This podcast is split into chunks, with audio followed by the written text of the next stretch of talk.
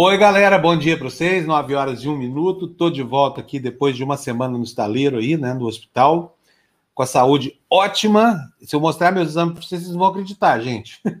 que maravilha. Estou melhor aos 60 anos de idade, que eu vou fazer em junho do ano que vem, né? Eu já conto, porque afinal de contas eu estou vivendo o 60 ano da minha vida. Para você que gosta de mentir idade aí, vou falar: olha, quando a gente faz o aniversário, você completou um ano, né? Então você está vivendo o ano seguinte. É o que está acontecendo comigo. Eu estou vivendo meu sexagésimo ano, completei 59, estou no sexagésimo, e a saúde, ó, morro abaixo aqui, depois dos 59, né? Do, dos 58. Mas tudo bem. Aí fui fazer os exames, eu estou com uma coisa chamada síndrome de Guillain-Barré, uma doença autoimune que está consumindo assim os meus nervinhos sensitivos, então estou perdendo a sensibilidade nas pontas dos dedos das mãos e também dos pés, mas está tudo sob controle, porque essa doença é reversível, tá? Graças a Deus, ela passa. Fui muitíssimo bem atendido lá no Hospital São Luís, recomendo esse hospital fortemente, corpo clínico maravilhoso. Você sabe um hospital que até a comida é boa? Já ouviram falar nisso? Que hospital que tem comida boa? Vou dar bom dia aqui, boas-vindas aqui para minha querida Mali Messi, aquela Oi, que gente. manda prender e manda soltar aqui na TVD. É o nosso Marco Aurélio Melo, viu, gente? Não é não, Mali? Olha, se for no, no, sentido de ser garantista, eu sou. É, né? Você soltaria o, o cara do PCC, não? Olha, é o seguinte, essa, essa coisa é, uma, é polêmica, mas eu acho que o Marco Aurélio foi na letra da lei. A gente tem que parar com essa putaria de ter uma lei que funciona para um e não funciona para outro. É por isso que nós estamos nessa merda. É, eu acho que você tem razão. Agora, o, a questão é a seguinte: tem, cara... na lei também tem uma salvaguarda para evitar esse tipo de coisa, né, Mari? Mas aí é o Ministério Público que tem que estar tá ligado, né, Fábio? É fácil Agora... falar que o Marco Aurélio fez merda. Cadê o Ministério Público que não, não renovou isso? Que é. não foi para frente? O cara foi lá, viu a lei, que acabou de ser votada, e obedeceu a lei. Aí ele é o errado? Ok, o cara não devia estar na rua? Não devia. Mas aí não é o problema o Marco Aurélio, é essa lei e essa justiça que não anda em compasso. Muito Simples bom. Nós temos, então, duas opiniões divergentes. Eu já acho que tinha como. Acho que o Marco Aurélio não podia ter botado a sociedade em risco, mas são duas posições legítimas, tá? A da Mali e a minha. Então, tem gente pensando claro. como nós. Mas vamos discutir isso aqui bastante. Hoje tem bastante juristas aqui hoje no nosso programa. Deixa eu só dar uma ideia. Não, antes, deixa eu trazer para cá a Cíntia, a minha querida amiga Cíntia Vandekamp, todo dia no Tertúlia aqui conosco, né? Bom dia. E o Vitor. Bom tataraneto, dia. tetraneto, é tataraneto ou tetraneto? Eu nunca sei. Lá na minha região é tataraneto, a gente fala tatara, mas eu acho que é tetra. Né? Ó, por essa falha na barba aqui, eu só é filho do Tebni mesmo. Mais do que é. isso. É, né? Não, é tataraneto, tem isso mesmo, ó, substantivo masculino. O que, que, é a definição de tataraneto? Vamos ver que, que, o que, que é que o Vitor é do Cervantes, já que o pai dele é neto do Cervantes. É neto, Vitor? Não é sacanagem minha isso aí. Você tá com uma sacanagem com ele faz tempo. Acho que da é, época é sacanagem, da casa, né? você já sacaneava ele já, já sacaneava ele, mas meu Deus do céu, mas como pode alguém ser né? Porque o Cervantes é de 1600, 1615, se eu não me engano, 1630. Então, quer dizer, o Tebni, tudo bem, que o Tebni tá, tá velho, mas não é tanto assim, né, Vitor? Não, você falando nisso. Você tentinha. E amanhã a gente tá junto. Amanhã, amanhã estão vocês dois aí. Ah. Amanhã estamos Pai junto. e filho. Num país Olha, de verdade, desculpa. Ô, Fábio, só avisa que a Gina não participa hoje, porque ela está fazendo uma baita matéria lá em Roma. É. E, e aí disso, ela está afastada hoje. E além disso, a internet resolveu sacanear a Gina hoje, né? Teve problema no quarteirão dela, essas coisas imprevisíveis assim. Outro dia eu tive aqui em casa um problema, tenho duas internets aqui, não posso ficar fora do ar, né? As duas não estavam funcionando, ó, no mesmo dia. A Gina até que funcionou bem com a internet dela. Olha, antes do Vitor, de falar com o Vitor, porque o Vitor, vocês estão vendo que o Vitor não está nem no chalé do Tebni, não está na casa do Tebni, tá, continua no hotel, Está lá em quarentena. Ó, eu já eu adoeci, fui para o hospital, fiquei lá, me tratei, curei a doença. E o Vitor continua no hotel. Aí, duas caminhas, tá vendo só? Segregado lá no, no, no Chile, né? E daqui a pouco a gente vai falar sobre esse confinamento dele lá. Gente, o Chile é o país mais capitalista selvagem do continente. Vocês não vão acreditar que o governo do Chile está fazendo pelo Vitor lá. Antes do Vitor, vamos falar com a Cíntia, porque ela tem mais o que fazer, não é só ficar aqui na TVD, né, Cíntia? Por enquanto, mas junho está chegando. Aí a gente vai comemorar, tá bom? Yes! Vou aí teremos sair... Cíntia Vandercamp 24 barra 7. Vou sair um mês de férias, aí eu fico à sua disposição. Ó, oh, que beleza. Nossa senhora, nós não vemos a hora, não vemos Pronto. a hora. Ô, Cintia, então vamos começar por você, porque tem né, a lei todo dia, conseguimos Sim. os likes, conseguimos, conseguimos né? Conseguimos, passamos Maravilha. até um pouquinho, que é bom, porque assim eles estão pagando os que ficaram devendo a semana passada. É isso. Então tá tudo certo. Qual é a lei? Você sabe, né? A gente teve uma dificuldade com likes enquanto você não estava por aqui, Fábio. Eu acho que você tem uma legião, uma legião de admiradores, ou talvez até de admiradoras. Tivemos uh, mesmo, né? É, eu estou precisando é. muito de alguns admiradores, porque eu continuo sendo um homem solitário, largado. Ah, para com isso, deixa eu saber. É verdade. É, vamos lá. Olha, tem uma leizinha, eu estava até esperando a Gina chegar, mas daqui a pouco ela chega, mas vou dar mesmo assim. Não, é... não vai ter, não vai ter Gina hoje. Ah, hoje não Gina. tem a Gina. Não tem. Tá bom. Ah, ela está sem internet, é verdade, esqueci. É. Então é o seguinte, é... é, sobre gatos, tá? Vocês, você tem um gato aí, não tem, Fábio? Tem. Cadê minha gata aqui? A sua gatinha. É bonita que ela chama. Bonita. Não. Fala assim, é. ó, bonita. Ela dá patinho e tudo mais, sabia? Pronto, que linda. Então é o seguinte: na cidade de International Falls, em Minnesota, uh, os gatos estão proibidos de correr atrás dos cachorros e fazer com que os cachorros subam os postes. Olha Opa. que esquisita. O Fábio tá. Como é que é? Volta a fita, gente. Volta a fita. Minnesota. Minnesota. Os gatos de Minnesota, atenção, gatos de Minnesota. Ô, Isso. Cíntia, é, é, melhor falar inglês, porque talvez não, não entendam, né? É, é, então. Attention, cats from Minnesota. Isso. Listen to our friend Cynthia cats Vanderkamp. are not allowed to chase dogs up telephone poles. Meu Deus do céu.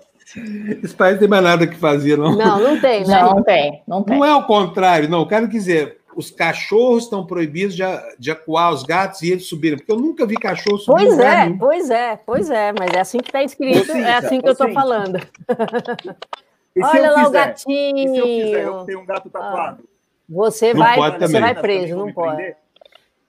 Pode, não pode. Olha, gatas de, de Minnesota, gatas em geral, entendeu? Se o cachorro do seu namorado fizer alguma coisa, você sair correndo atrás dele com a panela na cara na mão, não deixe ele subir no poste, tá? Você não pode fazer isso com ele. Gente, que lei maluca é essa? Agora, imagina o precedente. O que, que foi que aconteceu?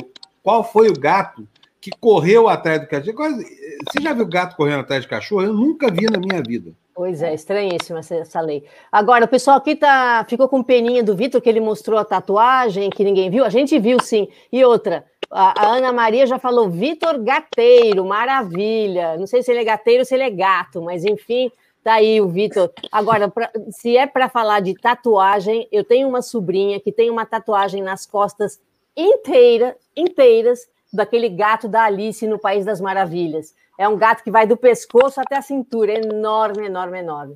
Opa. Bom, deixa eu só falar de um assunto super desagradável aqui. Não queria trazer esse assunto para dentro da TVD, não, mas acho que não custa nada a gente prestar contas aqui. Seguinte, o Marco Antônio Correia de Oliveira está aqui questionando. Será que o Panus vai falar sobre o que está rolando no Twitter, que é, ele é agente do Daniel Dantas junto com o 247? É, era só o que Bom me dia. gente, deixa eu contar para vocês. Olha, francamente, é um vigarista, um sujeito que é um estelionatário chamado Rômulus Maia. Esse cara é um, é um bandido virtual. Ele mora lá na Suíça, vocês já devem ter ouvido falar dele. Tem um canal chamado Duplo Expresso. E ele é um sujeito que vive de chantagear a gente aqui no Brasil. Né?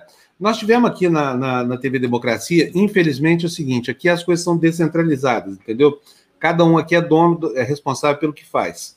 E o Rafa Brusa, que trabalha aqui com a gente, o Rafa, que é um menino ainda muito novo, essa coisa toda, um dia vendo, a, a, a, a digamos assim, o protagonismo desse, desse, desse chantagista chamado Rômulus Brilo, que é o nome dele. Rômulus Maia é nome de pista desse, desse, desse marginal. É o seguinte: esse cara está fazendo sucesso na internet, levanta umas teses calafobéticas lá, teorias da conspiração mil, essa coisa toda, xinga todo mundo, chamou a ministra Carmen Lúcia de lésbica, não sei o que. Olha, é uma coisa horrorosa. O que esse cara faz, ele é, ele é o Alan dos Santos piorado, sabe? Porque é um chantagista, um vigarista que vive lá na Suíça. E, bom, o Rafa entrevistou aqui no programa dele esse, esse miserável aí. A partir daí, esse Rômulo Brito passa a tentar fazer, bota o gado dele aqui, porque tem lá meia dúzia de, de fanáticos, toca o gado dele aqui para cima da gente, para a gente assumir uma pauta que não era uma pauta nossa.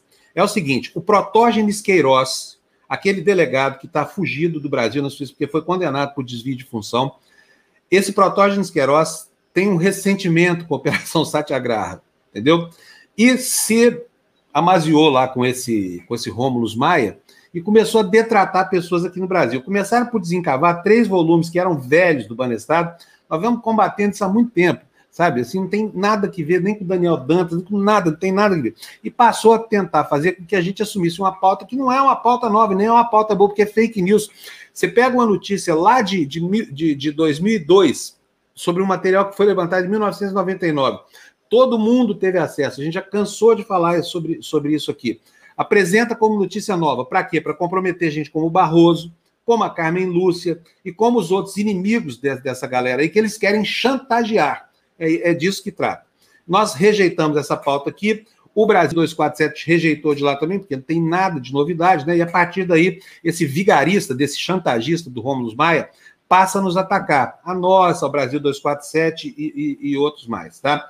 O que, que ele inventou? Porque é mentira, tá? Eu asseguro para vocês que é mentira. Se quiserem, podem ver nossas contas, que não tem problema nenhum. Inventou que o Daniel Dantas, que é um desafeto do Protógenes, tá? Esse outro sujeito que está lá na Suíça também, prestando serviço, sabe-se lá para quem, sabe-se lá como vive. Já entrevistamos ele aqui, nunca mais vai falar aqui, nunca mais. Mas, enfim, é, dizer que eu sou operador do Daniel Dantas, que o Daniel Dantas é que banca a TV Democracia. Deixa eu falar uma coisa para vocês. Eu adoraria que fosse sabe? Francamente, adoraria que fosse. Sabe por quê? Porque a gente tem dificuldades terríveis para manter a TV Democracia aqui no ar. Vou, vou mostrar para vocês quem é que paga a TV Democracia.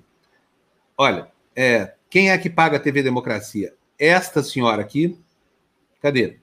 Cadê, cadê, cadê? Bota ela no ar aí. Olha, esta aqui, olha, Cíntia Vanderkamp, tá? Aquela ali, Mali Messi.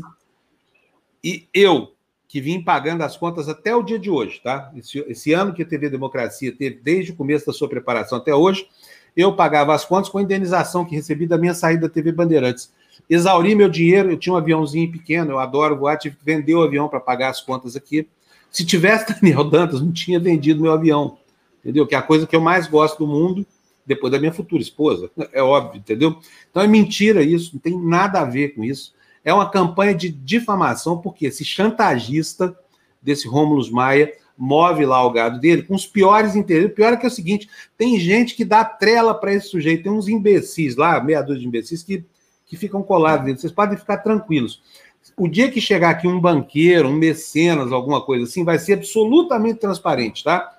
Então, assim, tô até falando, Daniel Dantas, se você quiser patrocinar a gente, estamos abertos aqui, vai ser aberto essa coisa toda. Não muda a nossa opinião. Agora, duvido que o Daniel Dantas vá querer patrocinar uma emissora que tem como fonte gente como Maria Lúcia Fatorelli, como Eduardo Moreira. Pensa bem se tem algum cabimento isso, sabe? Não tem cabimento nenhum. Fiquem tranquilos. Os donos da TV Democracia somos eu, a Cíntia, a Mali e a Lu. E só, não tem mais ninguém. Antes tinha mais sócios, mas eles foram saindo justamente pela inviabilidade econômica do negócio. Por quê? Porque o prejuízo aqui não para. Todo mês a gente é obrigado a tirar dinheiro do bolso para sustentar a TV Democracia, porque ela é cara para caramba, só que ela representa um sonho de jornalistas aqui que somos nós, que rejeitaram um mercado de trabalho corrompido, venal, né, que nos obrigava muitas vezes a fazer coisas que estão fora do, do, do escopo da ética, nós não fizemos, e por isso estamos aqui na internet junto com vocês. Então, fiquem tranquilos, Daniel não é dono de nada, esse Rômulo Maia é só mais um vigarista internacional que está lá na Suíça, tá? E a gente está aqui pagando essa conta com a ajuda de vocês. A gente agradece muito o fato de que vocês nos ajudam. E a ajuda que vocês nos dão é muito importante. Vou dizer quanto custa. A TV Democracia custa entre 25 e 30 mil reais por mês. Entre despesas fixas, internet, licenças de software, pagamento da nossa equipe, essa coisa toda. E, e é um custo que não inclui nenhuma, nenhuma remuneração pelo nosso trabalho. Todo mundo que você está vendo no ar aqui trabalha de graça, trabalho voluntário e ainda tira dinheiro do bolso.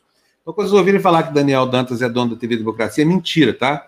Não faz nenhum sentido, tá? A gente não ouve banqueiro aqui, a gente ouve Maria Lúcia Fatorelli, a gente ouve Eduardo Moreira, a gente ouve o Bresser Pereira, Agora, esses banqueiros aí querendo nem saber dele. No entanto, se quiserem nos patrocinar, a porta do cofre está aberta, que podem botar seu dinheiro, a sua cornucópia aqui à vontade, vai nos ajudar muito. Mas, infelizmente, isso é só mesmo intriga de um vigarista, de um chantagista, de um bandido internacional que se alcunha Rômulus Maia, um sujeito completamente irresponsável, um sujeito totalmente desprovido de qualquer apego à verdade e é um cara que está fazendo negócio na Suíça, tripudiando em cima do nome de brasileiros sérios como o ministro Barroso e a ministra Carmen Lúcia. Quero dizer mais para vocês: esse miserável vai ter que provar que a TV Democracia é mantida pelo Daniel Dantas. Tem dois advogados já contratados aqui pela TV Democracia que vão ingressar com uma ação contra ele aqui no Brasil, porque é aqui que ele vai conseguir. E se eu conseguir, eu vou pedir a extradição desse miserável lá da, da, da Suíça, tá? Ele tem passaporte italiano, fala que está lá foragido, que querem matá-lo, não sei o que mais. Mentira. Ninguém quer matar esse cara. Ninguém quer. Ele é, é só mais um pústulazinho internacional que está aí achacando, extorquindo os outros, tá? Então, reitero para vocês, não é do Daniel Dantas da TV Democracia, não sou operador do Daniel Dantas, o Daniel Dantas não manda nada aqui, tá? E nem mandará jamais. No entanto, se quiser botar dinheiro aqui, está aberto para ele. Estamos precisando de mais de dinheiro. Vocês conhecerem algum banqueiro louco aí que queira investir aqui, estamos com as portas abertas. Não é isso, meninas? Hum? É, eu acho o seguinte, Fábio, a respeito desse Rômulus, eu acho que assim, a gente está dando palco para esse cara, batendo palma para maluco dançar. A gente tem que ignorar.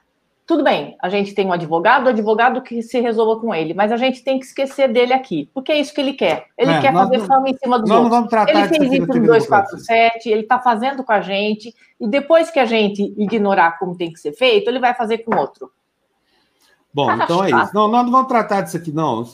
É assim, é, é, criminoso. A gente, como eu falo, bandido aqui não fala, tá? Então Exato. esse cara não fala aqui, a gente fala dele porque está falando da gente, mas eu preciso prestar contas aqui para vocês, porque isso é mentira. Vocês, vocês sabem que, isso, que isso, isso, é absolutamente é, inverídico, tá? Não é verdade. Não nos desabonaria ter um patrocinador aqui. Nós fizemos uma opção lá para trás de viver da monetização. Estamos revendo isso, inclusive. Sabe por quê? Porque não deu. O dinheiro não dá, não paga.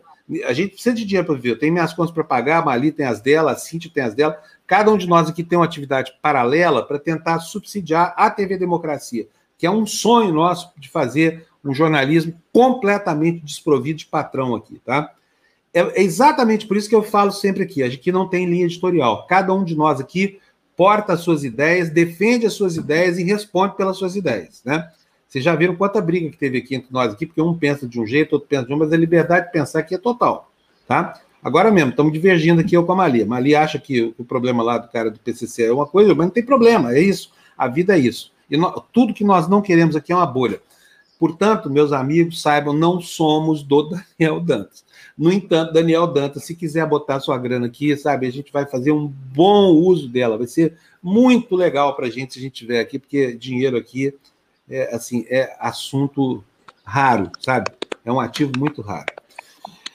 É, quer falar alguma coisa, Cíntia? Quero sim, que eu estou em cima da minha hora, tenho que ir embora. Mas então tá, estamos combinados para amanhã. Voltaremos no despertador, sete horas da manhã. É, eu entro um pouquinho mais tarde, né? Porque sete horas da manhã ainda são seis horas da manhã para mim aqui. Haja acordar de madrugada, né? Mas é, exatamente. eu venho por volta das oito, tá bom? Tá bom, meu amor. Um beijo para você, então. Boa aula. Olha, manda as redações para cá, porque se, tiver, se for só olhar se tem dois parágrafos, meter um A lá, eu mesmo faço, tá? Mesmo com o meu inglês macarrônico, tá bom? Tá bom, beijo. um beijo, tchau, tchau. tchau. Cintia lá apavorado com a correção das provas dela, né? E olha, já temos aqui um monte de gente mandando superchat para gente. O Marco Antônio Oliveira nos mandou dois reais, está aqui a contribuição dele, muito importante e está aqui nos agradecendo por expor esse assunto na pauta, Marco, não nos agrada, viu? Porque isso é uma treta que, vou falar, se brigar com bandido, rapaz, dá, dá, dá palanque, nem dizia o Boixá, dá palanque para otário, sabe? Tem paciência, mas de vez em quando é necessário porque a reputação da gente não tem preço, né? E aí vem um vigarista desse e coloca tudo a perder, anos e anos, 40 anos da minha vida de trabalho, né? Eu não admito, não. Aqui é o seguinte, brincou com a nossa honra, vai apanhar até, até a gente deixar tudo claro. Tá? Marley Justo está aqui também, nos mandou é, cinco reais. Tá? Não vamos dar ibope para esse maluco, não vamos dar mesmo, não. Não vamos dar palanque para otário, né, Marley? É isso aí. Mas, enfim, vocês estão informados, se perguntarem para vocês, vocês já sabem, falam, olha, os caras lá não têm dinheiro para porcaria nenhuma, a vida deles tem sido dificílima lá e vamos respeitar, sabe? É, é, um, é uma tentativa, sim, de fazer, de trazer informação e análise para vocês de uma maneira absolutamente descomprometida de qualquer coisa que não seja a nossa consciência, tá? E olha só como é que nós somos plurais, só para vocês terem uma ideia. E aí eu vou pedir para vocês da nossa área de comentário, para vocês se comportarem, gente. Olha, é importante ouvir o outro lado, é importante ouvir o diferente, tá? É muito importante a gente ouvir o que o outro lado tem a dizer. Senão a gente se tranca nas bolinhas, onde só tem um pensamento e a gente emburrece. E além disso, a gente, quando está num lugar assim, rígido, né? Rígido demais, sem o diferente, sem o outro lado, sem o antagonista, essa coisa toda, a gente acaba ficando muito mais sujeito a ser manipulado do que quando a gente está tendo que se defender do contraditório, dos vírus, das ideias virais e tudo mais. Então, nós vamos ter aqui, às nove e meia da manhã hoje, a Marina Elô. Quem é a Marina Elô? Candidata a prefeita de São Paulo pela Rede Sustentabilidade. Vamos conhecer as propostas dela, né? Nós temos ouvido aqui os candidatos a prefeito, hoje nós vamos ter dois, tá? Então, a Marina Elô, e aí vocês vão protestar, mas tudo bem, podem protestar, não tem problema. Vamos ouvir o cara, o cara vai falar, porque eh, a gente tem que ouvir o contraditório. Às 10 horas da manhã, teremos o, o advogado Marcos Pérez, ele é especialista na Lei Geral de Proteção de Dados, Vamos falar com ele sobre o Big Data, sobre essa coisa toda que tem nos angustiado muito aqui, que é inclusive o nosso próprio papel de produtores de, de conteúdo para a internet, né? De, e de, portanto, de criadores de, involuntários de bolhas, que é uma coisa que nós não queremos ter, né? Depois nós vamos ter, às 10h30, o fantástico Dr. Pedro Serrano, né? Nós vamos falar com ele sobre a aposentadoria do Celso de Mello, o que, que vai mudar, sobre esse Cássio, né? Tantos problemas com o currículo, essa coisa toda. Começou tão mal esse ministro aí, vai passar, né? Vai passar. E às 11 da manhã, presta atenção, nós vamos ter aqui o Arthur Duval. Mamãe falei. Por que o Arthur Duval? Porque o Arthur Duval é candidato a prefeito de São Paulo. Mas vão falar, ah, mas o cara é de direita. que não interessa, nós vamos ouvir o cara. Vamos ouvir o cara, vamos ouvir quais são as propostas dele, essa coisa toda, vamos ouvir direitinho. Como temos ouvido todos aqui, não vamos fechar nossa porta para ninguém, tá? Vamos tentar ouvir todo mundo. Só não faço muita questão de ouvir o russomano, sabe? Acho que se a gente convidar, ele não vai querer vir para cá. Eu espero que ele não queira mesmo. Já estou antecipando aqui, mas vamos ter que fazer o convite. Aliás, viu, Mali? Vamos chamar o cara, tá? Porque tem que chamar. Fazer o quê? Eu, eu tapo o nariz, a gente entrevista ele, tá? O seu microfone está fechado. Está fechado o seu microfone, Mali. É, gente, eu estou falando que a gente vai ouvir todo mundo, vai chamar pelo é. menos o Covas, todo mundo que está aí querendo ser prefeito de São Paulo. Exatamente. Vão vir? é outra coisa, mas a nossa obrigação é chamar. Exato. Então, Russomano, uh, Russomano, pode vir, tá? Enfim, mas hoje vamos ter uma mãe falei aqui, vamos ouvir. Eu sei que vocês vão protestar, ah, mas não sei o que mais, patati, patata. Não, não vou fechar a bolha. E vai ser bom ouvir, sabe por quê? Quem não gosta vai ter mais elemento ainda para não gostar, tá? O que não pode é, ó, estreitar os elementos. Não, não gosto, então não vou ouvir. Certo, Vitor? Certo, Fábio. E por falar em é gosto, eu vou lançar a campanha aqui. Vai ser o Qual campanha você vai lançar? para arranjar namorada para o Fábio. Isso! Democratinder, estamos devendo isso aí, né? Deixa eu agora, finalmente, dar bom dia para a galera, né, gente? Olha aqui, ó. O André. O André está indo para o trabalho, ó. Mas passou para deixar um like, André. André, companheiraço nosso, está sempre aqui todo dia. Débora Carolina Schmidt. Bom dia, Débora. Ajuda tanto a gente aqui, a Débora. Graciane também nos dando bom dia. O, o, o Marco, já falei com ele, né? Ele, ele cobrou aqui essa posição, já demos para ele aqui. Quem é esse cara aqui que está dizendo? Leia para nós, Vitor. Bom dia a todos. Hoje, desde Santiago, cobrindo o grandíssimo Temini Pino, que está voltando da, da, da, Cordilheira. Olha, eu sempre quis ter pai e filho aqui, viu, gente? Primeiro que é uma honra ter dois Cervantes aqui, tá? Dois, dois Saavedra Cervantes. Mas eu sou né? Pino, hein? Eu sou Pino, Pino. do Chile. Zé Pino, não, mas tudo bem, porque aí o nome da mãe vem antes, né? É, o do pai. É, o nome da mãe vem antes, né? Pino Saavedra. É, a Gabriela, olha, a Gabriela, gente, a Gabriela está vivendo hoje o, o, penúltimo dia dela de. Hoje é terça? Terça, quarta e quinta. Não, o, o antepenúltimo dia dela de Europa.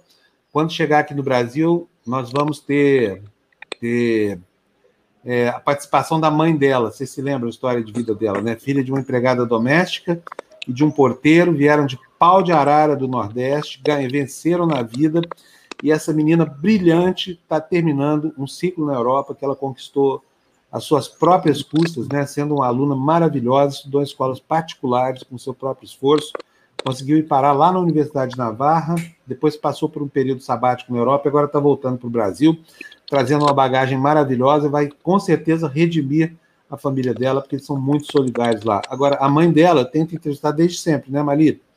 E a gente não conseguiu até hoje a dona até Maria. Até hoje não conseguimos, não sei. Sabem por que, que a gente não conseguiu? Porque a mãe dela tem que trabalhar como diarista, não tem tempo de parar. Né? Talvez também não se sinta à vontade, né? De, de sei lá, tem gente. Ela... Eu, eu, por exemplo, detesto câmera. Estou aqui porque Pô. Não, mas agora você já está gostando, Mali. Tá ótimo aí, já está até falando palavrão. Não, tá ótimo. Assim, ela falou dois hoje na entrada, não falou, Vitor? Nada contra palavrão, não, mas. Nada contra. É, putaria e merda. Vamos lá, mas tudo bem. É que falar e aplicar essa política não é, não chega a ser um palavrão assim, né, Vitor? Não, não. Ô, Fábio, deixa eu aproveitar e fazer meu informe, que senão no final a gente acaba só falando do Daniel Dantas e do teu amigo Rômulo aí. É, pode falar, meu amigo, pelo amor de Deus. Ó, vigarista, estelionatário, chantagista, meu amigo não, viu, Vitor? Mas vamos lá, eu entendi o amigo, entendi a metáfora. A gente falou até da minha tatuagem, mas não, não conseguiu falar das notícias. Eu queria começar mostrando aqui para todo mundo, ó. Isso é um governo de direita, um governo que não é, é socialmente é, avançado, que não se preocupa tanto com a população, mas que sabe que turista e quem vem do estrangeiro traz coronavírus. Eu estou há 13 dias é, preso num quarto de hotel, no sentido que eu posso ser processado legalmente por sair no corredor Estou recebendo três refeições por dia: café da manhã, almoço e janta, e tudo pago pelo governo do Chile, do Sebastião Pinheira, para como uma quarentena obrigatória para quem veio de fora do país. Eu poderia cumpri-la em casa. Eu preferi estar num hotel porque o Tebni ele toma remédio para pressão, ele teve uma anemia muito grave esse ano, então eu preferi ficar num hotel. Mas o governo paga tudo. Eu não preciso pagar nada é, é o absurdo que, tipo, fora o café, que apesar de ruim, vem um iogurte, vem um, um sucrilhos aqui para eu poder tomar café da manhã. Então, de graça, é... Vitor? De, de graça, graça. para mim, não. Eu pago nos meus impostos. Ah. Não, eu sei, eu sei, mas eu digo o seguinte: você não está pagando por esse serviço do hotel aí. Alimentação, hospedagem, nada. Nada. Eu posso ficar aqui. A internet é ruim, mas o Chile ele tem um, uma certa é, avanço em comparação com o Brasil. Eu estou pagando 90 reais por mês por um plano de internet de 60 gigas no meu celular. Então ah, é, que... é, é, diferente. Peraí, 70 gigas, então tem que economizar essa banda aí. Você está no, no, seu 5, no seu 4G aí, Vitor? Estou no 4G, mas tenho 60 gigas. Fábio, é, eu nunca vi esse plano no Brasil. Mas no, Ai, não vai ver nunca. Mas no Chile, assim, tipo, dá para ficar o dia inteiro conectado e ainda assistir filme. É, Netflix direto aí, né? É, quanto, é, quanto é que custa 70 GB aí? Cê, cê dá uns 80 reais. 80 reais, é um real por cada giga. É, tá ficando barato isso, né? Tá que bom isso, que, que, do Chile. E a qualidade do serviço é boa, pelo parece que a sua transmissão tá ótima aí. Então, tá funcionando. Tá funcionando. É. Mas deixa eu falar um pouquinho de América Latina. Vou fazer uma passagem rápida para a gente não atrasar o primeiro. Me, me deixa, antes de você começar, deixa eu só, deixa eu só agradecer aqui os superchats que já entraram, Vitor, porque senão eu, depois eles desaparecem. Então vamos lá, olha. Uhum. O Marco Antônio Correia de Oliveira está dizendo grato por expor esse assunto na pauta, que é a questão do, dessa, dessa leivosia falada por esse canalha aí, do, do, desse, desse Rômulo Brilo, né? Esse advogado extorsionário. A Marley Justo está dizendo aqui, olha, é, mandou cincão para nós também, mil views. Aliás, o, é, quero agradecer muito. Olha, não vamos dar ibope para maluco. Não, é só para que vocês, vocês tenham todo o direito já que vocês nos sustentam, é, Marlene, de saber quem é que nos financia. São só vocês e nós daqui, tá? Só isso. É bom prestar contas aqui, até porque não é verdade, né, gente? Pelo amor de Deus, se fosse falar, mas. O Odinei Macalossi, aqui, ó, se tornou membro do, do, do YouTube. Odinei, bem-vindo, que você fique muito tempo com a gente, tá bom? O Cadu Lacerda nos manda dois reais aqui. Não chame o Romos.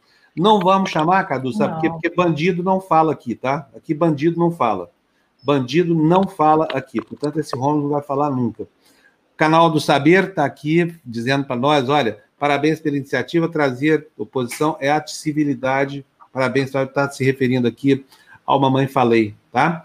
É, obrigado. Um abração para você, obrigado pela companhia sua. Nós vamos aumentar essa integração com esses canais alternativos aqui, que são nossos amigos, tá? Para que uns possam é, ajudar os outros a crescer, né? Afinal de contas, nós estamos num ambiente que cerca de bolhas, estamos presos a, a, a né?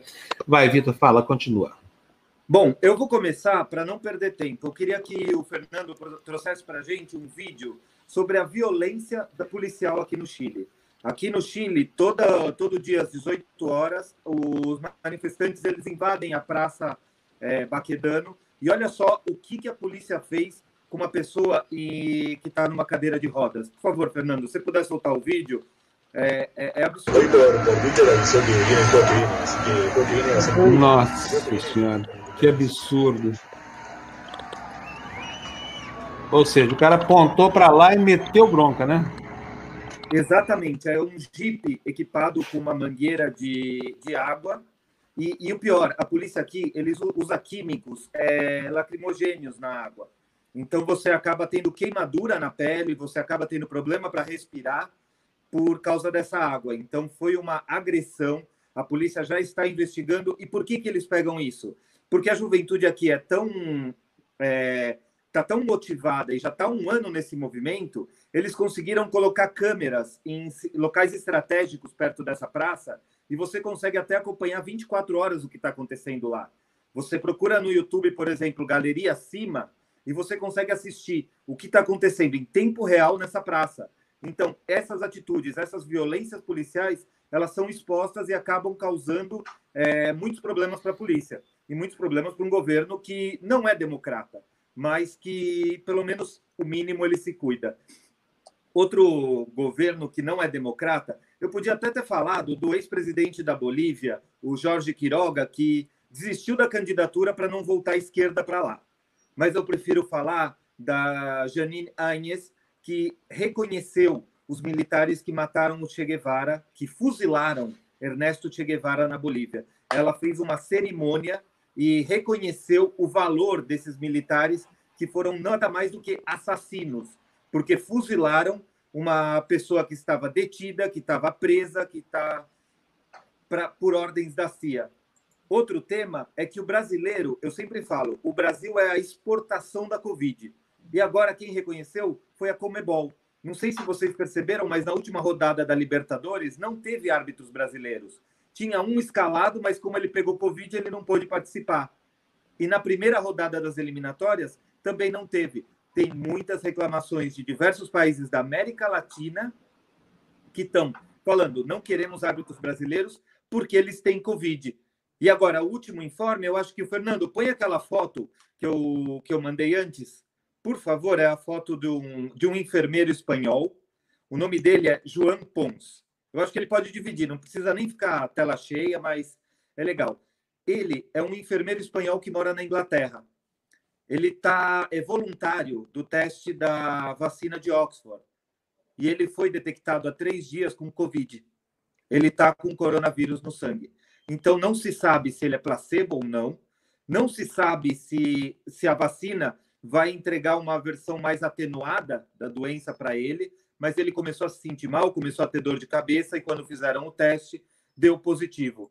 E outra notícia de vacina é: a Johnson Johnson pausou os testes depois de uma doença que ainda não foi descoberta a causa, é uma doença misteriosa. Então temos que andar devagar, ainda não temos notícias disso da vacina russa e da soberana cubana, mas a de Oxford e a vacina da Johnson Johnson estão começando a enfrentar algumas dificuldades normais do que é a fase 3, quando é a capilaridade de milhares de pessoas que recebem a vacina. Muito bom. Vitor, beleza. Você vai ficar com a gente ou vai? Você pode ficar aí amanhã inteira. Aliás, nos ajuda muito.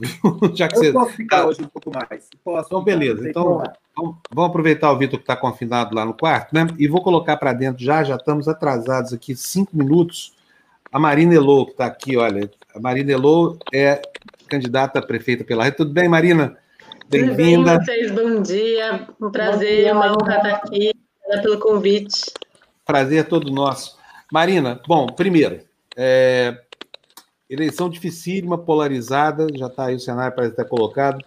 É, o que, que você acha que pode fazer com que você desponte lá entre os, os que estão entre os primeiros colocados e quebre essa polarização?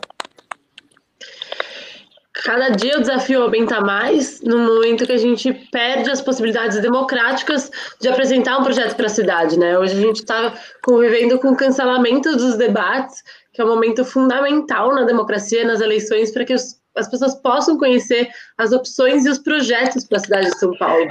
E o que, que a gente vem apostando é não só construir bastante é, conteúdo para as redes sociais, mas conversar com as pessoas. Porque assim como eu decidi ser candidata, porque nenhum daqueles projetos me representa, as pessoas querem uma representação diferente, elas querem um projeto diferente e a gente tem isso para oferecer. Então, a nossa minha confiança nessas eleições é crescer a partir da vontade legítima das pessoas de sair da mesmice, de não ter projetos que estão falando a mesma coisa de sempre, com os mesmos nomes, os mesmos sobrenomes, mas que tenha uma vontade de fazer diferente, preparada, focada em resolver o problema das pessoas. E eu acho que essa é uma grande possibilidade que essas eleições traz.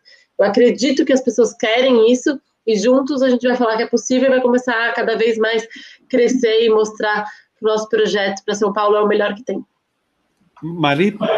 Muito bem. Marina, a gente sabe da dificuldade que que é né, fazer é, política e fazer campanha num, quando a gente não tem visibilidade, não tem dinheiro e é polarizado, e num Estado, principalmente, que há 25 anos se elege a mesma coisa.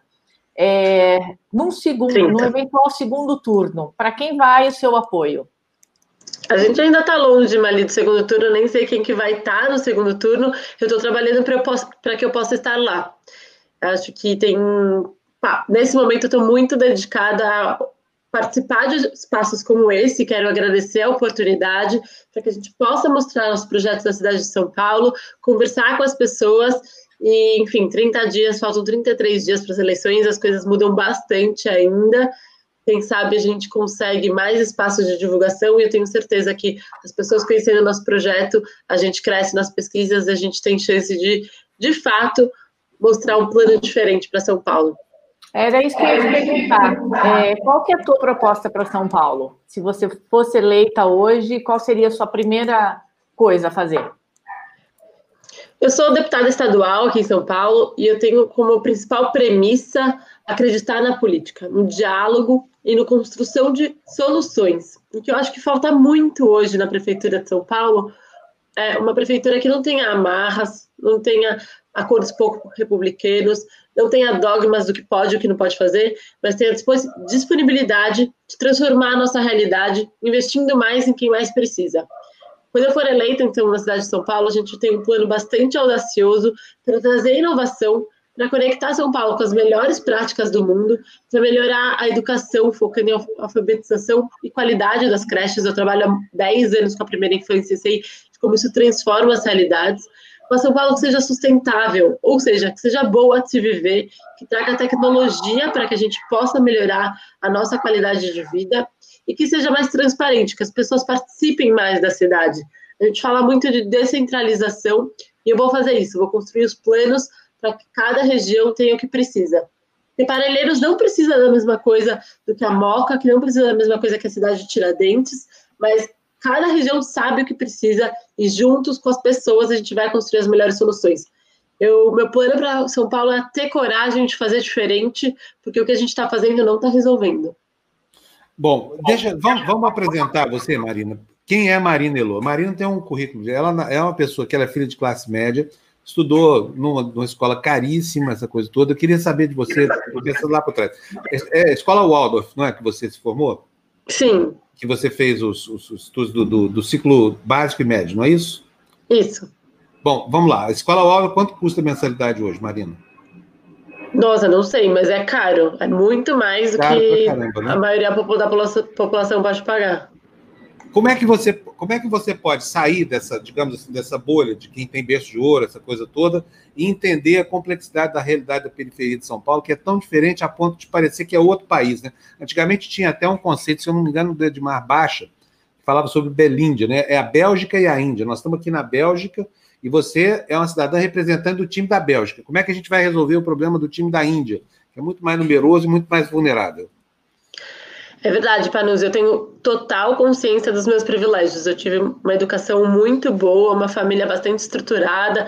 É, me formei numa das melhores faculdades do Brasil, em administração pública, e tinha uma carreira numa empresa gigantesca, que é uma empresa é, multinacional, de sucesso, bastante confortável. Mas eu sempre é, tive, desde pequena, muita conexão com a sociedade, com as transformações na sociedade. Então, desde muito pequena, eu participo de ONG, fundei organizações da sociedade civil, dou aula de artes nas favelas. Ainda antes do colegial, eu já fazia trabalho voluntário. No colegial, fiz isso a vida inteira. Agora, peraí, tem, nós, temos, nós temos que faz, falar uma coisa, Marina, porque você tem cara de moleca, entendeu? Parece ser muito mais nova do que é. Qual é a sua idade? Dizem que um dia isso vai ser bom. É, Tenho não, 33 tá anos. 33 anos agora, né? Portanto, gente, é, mas ela parece que tem 21. Olha Carinha a carinha de dela, 25. Né? Mas ela tem 33, 33 anos, já fiz graduação, pós-graduação, já tive uma carreira de sucesso no setor privado, já sou deputada estadual, já sou mãe de duas crianças. Ah, são duas agora? São duas. Duas crianças. Como é que elas se chamam?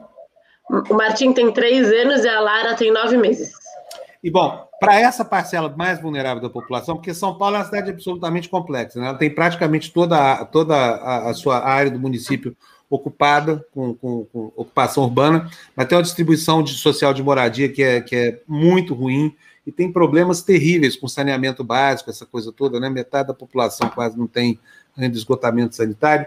Como é que você pretende, digamos assim, mitigar problemas tão graves que cinco séculos não foram capazes de mitigar? Acho que exatamente isso que eu estava respondendo, que é essa minha profunda conexão com a transformação para dar oportunidades iguais para todas as pessoas. Eu entendo isso como meu propósito de vida. Eu podia ter continuado na minha carreira de sucesso no setor privado, na minha vida confortável, mas eu não aguento e não suporto a gente conviver com tantas injustiças, com tamanha desigualdade, que faz que as pessoas não tenham acesso às mesmas oportunidades. Eu conheço e trabalho nas regiões de São Paulo há mais de 15 anos, já passei em todos os distritos, em todas as regiões de São Paulo e sei das dificuldades. Quando a gente fala que mais de 2 milhões de pessoas não têm coleta de esgoto, é porque essas pessoas vivem em contato com o esgoto. Isso, essa falta de saneamento básico, é diretamente correlacionada com problemas de saúde, principalmente das crianças. A gente tem hoje é, índices horríveis de doenças na primeira infância que seriam solucionadas com saneamento básico.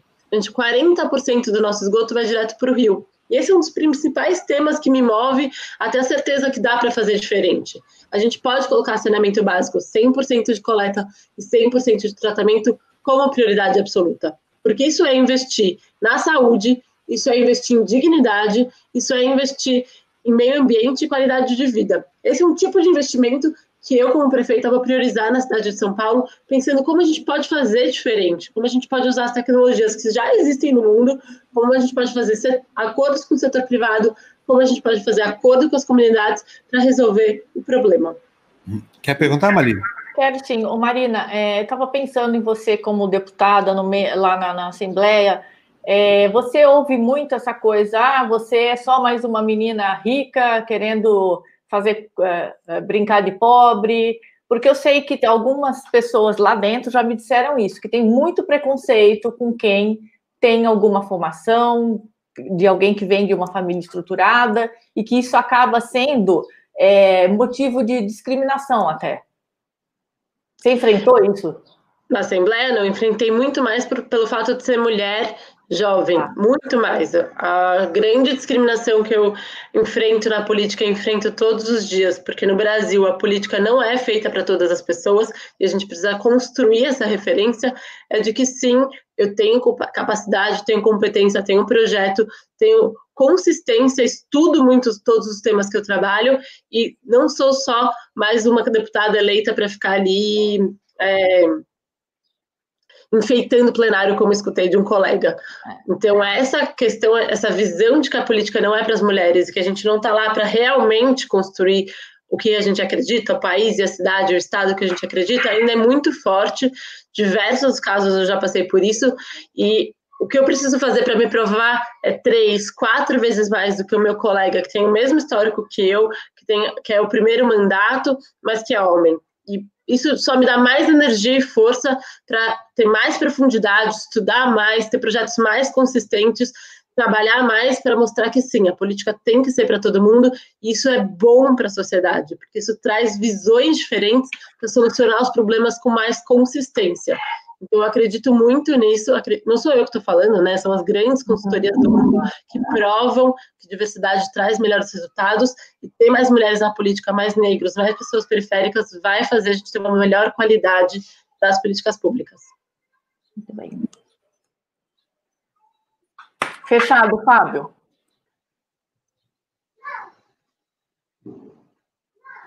É que eu estava em outra página, que aí até achar a página, essa coisa toda demora. Marina, vamos lá. Tô, você tem um bocado de projetos de lei apresentados aí ao longo da sua atuação como, como deputado estadual em diversas áreas, área de saneamento, área de educação. Né? Tem uma, uma semana, o que, que é mesmo? Semana de que? Deixa eu ver aqui. Vou pegar aqui na, na, sua, na sua página aqui. Uh, vamos lá. Quantos, quantos Quantos projetos ela destaca? Dos quase 1.300 projetos em tramitação na Assembleia, são delas os seguintes: olha, um que fixa meta para o atingimento de valores para concentração de poluentes preconizada pela Organização Mundial de Saúde. O que, é exatamente isso? Vamos fazer um ping-pong aqui para as pessoas poderem ter uma ideia da, da sua atuação. Vamos lá. O que, que é esse projeto? Esse é um projeto dos nossos projetos prioritários que fala sobre a qualidade do ar que a gente convive aqui no estado. É, existem metodologias e a OMS coloca qual é a quantidade de poluentes que são aceitáveis ter no ar para a qualidade da saúde. E a gente convive em índices aqui em São Paulo completamente alarmantes que fariam Londres e Paris pela legislação que eles têm para a cidade. Quando eles chegam nos níveis de poluentes no ar que a gente tem aqui em São Paulo, os carros não podem transitar.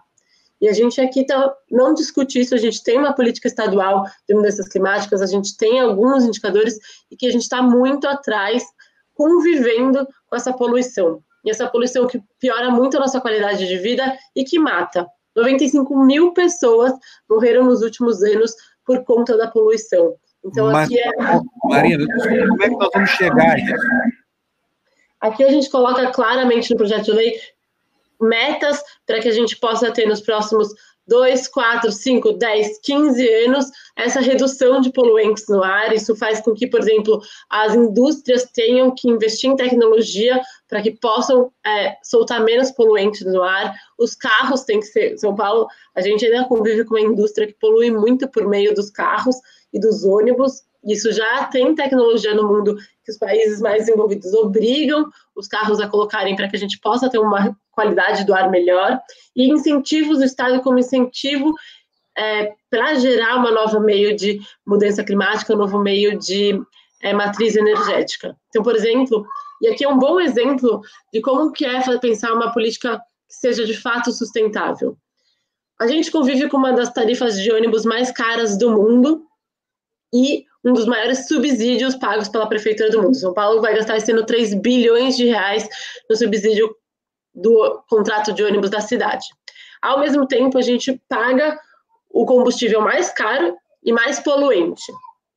Em Estocolmo, eles conseguiram reduzir em 90% o valor da tarifa e o valor que eles investem em transporte público, porque quase 100% da frota lá hoje roda com biogás que vem do tratamento de esgoto. Eles colocaram uma tecnologia que, ao tratar o esgoto, eles geram biogás que faz os ônibus andarem. Essa tecnologia já existe no Brasil. A empresa que faz isso tem sede no Brasil e engenheiros no Brasil. Começar a investir nessa transição vai fazer a gente ter uma qualidade melhor do ar, vai ajudar a resolver o problema de tratamento de esgoto e vai permitir um transporte mais barato. Pensar em soluções que resolvam vários problemas usando tecnologia, usando inovação, que já existem, que não é uma coisa que eu estou inventando na cabeça, mas que já está acontecendo no mundo, é o que São Paulo precisa fazer. E aqui Ô, é uma, uma das formas que atende a legislação. Olha, tem dois projetos seus que eu acho uma gracinha, assim, sou muito fã disso aqui. Acho legal, sabe por quê? Porque aqui está a sensibilidade da mãe falando mais alto. Normalmente eu não gosto desse negócio de data comemorativa, criar efemérides, essas coisas todas. Eu acho que ah, o dia do, do arrancador de mandioca. A data nacional do, do, do protético de dente ciso, sei lá. É, mas tem dois seus que eu achei muito legais. O Dia da Menina e a Semana Estadual do Brincar. Conta pra gente o que, que é isso. Fábio, antes de falar desses dois projetos, que são projetos que eu tenho muito orgulho, eu vou contar um pouco como funciona a Assembleia. Porque uhum. a gente tem uma visão de fora de que quanto mais projetos de lei a pessoa coloca, mais produtiva ela é. Só que a Assembleia do Estado de São Paulo tem 94 deputados eleitos. E a gente pode, do jeito que a gente funciona, a gente só vota nas sessões extraordinárias que são convocadas pelo presidente à noite. E a gente vota segunda, não, terça e quarta os projetos do governo e só na quinta projetos dos deputados. O que dá na prática um projeto por deputado aprovado por ano, no máximo. A gente tem pouco tempo de discussão do jeito que a Assembleia funciona dos projetos de deputados. E daí a gente tem deputados colocando mil, quinhentos, trezentos projetos que eles sabem que nunca vão ser votados e que, na verdade, eles só atrapalham a tramitação dos projetos mais importantes da casa. Só que a gente não fala isso, porque a gente não entende como funciona. O papel de um deputado é muito mais importante em melhorar os projetos que estão sendo discutidos, impedir projetos ruins e fazer uma boa escolha de um projeto relevante para aprovar, discutir e fazer ser sancionado. Que no meu caso é um projeto pela política estadual da primeira infância, um projeto pela segurança hídrica, projetos que sejam realmente consistentes e que transformem a vida das pessoas. Mas a gente consegue ter alguns sistemas de aprovação para projetos mais simples, como datas comemorativas, é, e eu escolhi fazer datas comemorativas só quando elas fossem atreladas a um projeto maior. Então, a Semana do Brincar faz parte da nossa estratégia pela primeira infância, está atrelada com 35 prefeituras no estado inteiro, que a partir dessa data comemorativa criamos juntos um calendário para estimular o ensinar o brincar com as crianças, que os pais aprendam a brincadeira com as crianças nos equipamentos do estado, então nas fábricas de cultura, nas prefeituras parceiras, tendo exercícios, tendo uma movimentação, tendo uma parceria para que esse momento tão importante e que os pais não sabem, não aprendem isso em lugar nenhum, a gente coloque o brincar como principal forma de desenvolvimento das crianças. E o Dia da Menina foi agora, dia 11 de outubro, é um dia internacional. A gente faz um trabalho muito legal com meninas na periferia, ensinando sobre política, falando como funciona o trâmite legislativo, quanto que é o orçamento do Estado, quanto que é o orçamento da cidade, o que, que faz um prefeito, o que, que faz um vereador, isso a gente não aprende em lugar nenhum. E nessa discussão, elas tiveram a oportunidade de escrever um projeto de lei que oficialize esse dia. Elas mesmas escreveram a justificativa, fizeram a articulação com os outros deputados. Junto comigo, protocolamos o projeto e foi aprovado. Então, eu acredito que essas datas só podem acontecer quando elas estão atreladas a um papel maior do deputado de articulação com o poder público, de articulação com o executivo e de articulação com a sociedade. Muito Olha, bem. aqui agora vamos lá as críticas aqui, Marina. É o seguinte, ó, Mônica SC e a nossa parceira aqui do canal, nossa nossa é, telespectadora, está dizendo o seguinte, ó, votei você para deputada, mas não sei se foi bom, não entendo essa candidatura, é só para ter mais visibilidade, porque isso não beneficia seus eleitores, só você mesmo. O que, que você tem a dizer sobre isso? Ó, gostei do mexida no cabelo, assim, como é que foi? Ah, já mexo no cabelo sempre. Sabe aquela é, música é do La Casa de Papel, que prende o cabelo para falar, uh -huh. para trabalhar? Eu me sinto uh -huh. ela, eu gosto de prender é, o cabelo para trabalhar. Eu, eu, não dei conta de assistir aquela série, sabia? Achei monótono demais. Eu também não. Bandura? Aham. Não gostei, mas acho que é porque eu sou velho demais para isso, sabia? Marina, você tem que assistir Borgen, já viu? Borgen. Nossa, mas é a terceira pessoa que me fala isso de ontem para hoje. Tem que assistir porque é viciante e é muito boa. Em dezembro é. assisto, até lá não tenho tempo nem para respirar é, direito, quanto mais para assistir. Mas a gente chega lá. Mas vamos lá.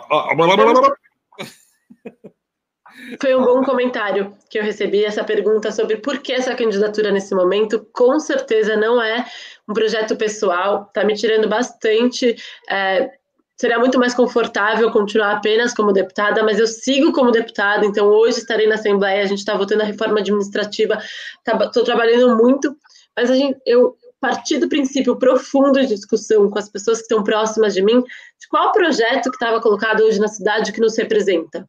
Qual é um projeto que tem coragem de fazer diferente, não tem amarras com ideias do começo do século passado, não usa a polarização e a negação do outro como estratégia política, mas entende que a política é a arte do, diálogo, da negociação focada nos resultados, que pensa uma cidade inovadora, sustentável, trazendo a gente de volta para o século XXI. E não tinha nenhum projeto que colocava isso na mesa. Nenhum projeto que construísse uma cidade, de fato, pela ótica das mulheres, pela ótica das mulheres negras, uma cidade antirracista. Eu, junto com meu vice, fizemos um programa inteiro pensando sobre isso. Meu vice é o Marco de Preto, um ativista negro bastante importante. Dentro dessa lógica, a gente olhou e não tinha nenhum projeto que me representasse. Não tinha nenhum candidato disposto a fazer diferente, a dar esse passo além que é preciso tão necessário na política. E para isso aceitei esse desafio, então, porque eu acho fundamental que se a gente acredita que é necessário para a sociedade ter uma política melhor, conseguir imaginar outras formas de fazer, pensar como a gente pode realmente ter um projeto de cidade, um programa estruturado, que converse com as pessoas, centralizado e que saia dessa polarização, a gente precisava ocupar esse espaço.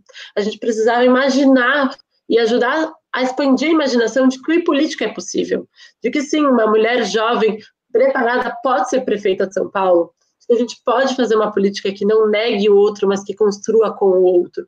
É legítimo, que a gente pode inovar, que a gente pode trazer um tema tão importante para o século XXI como a sustentabilidade para o sério na discussão e que a gente pode focar em que todas as pessoas tenham oportunidades iguais.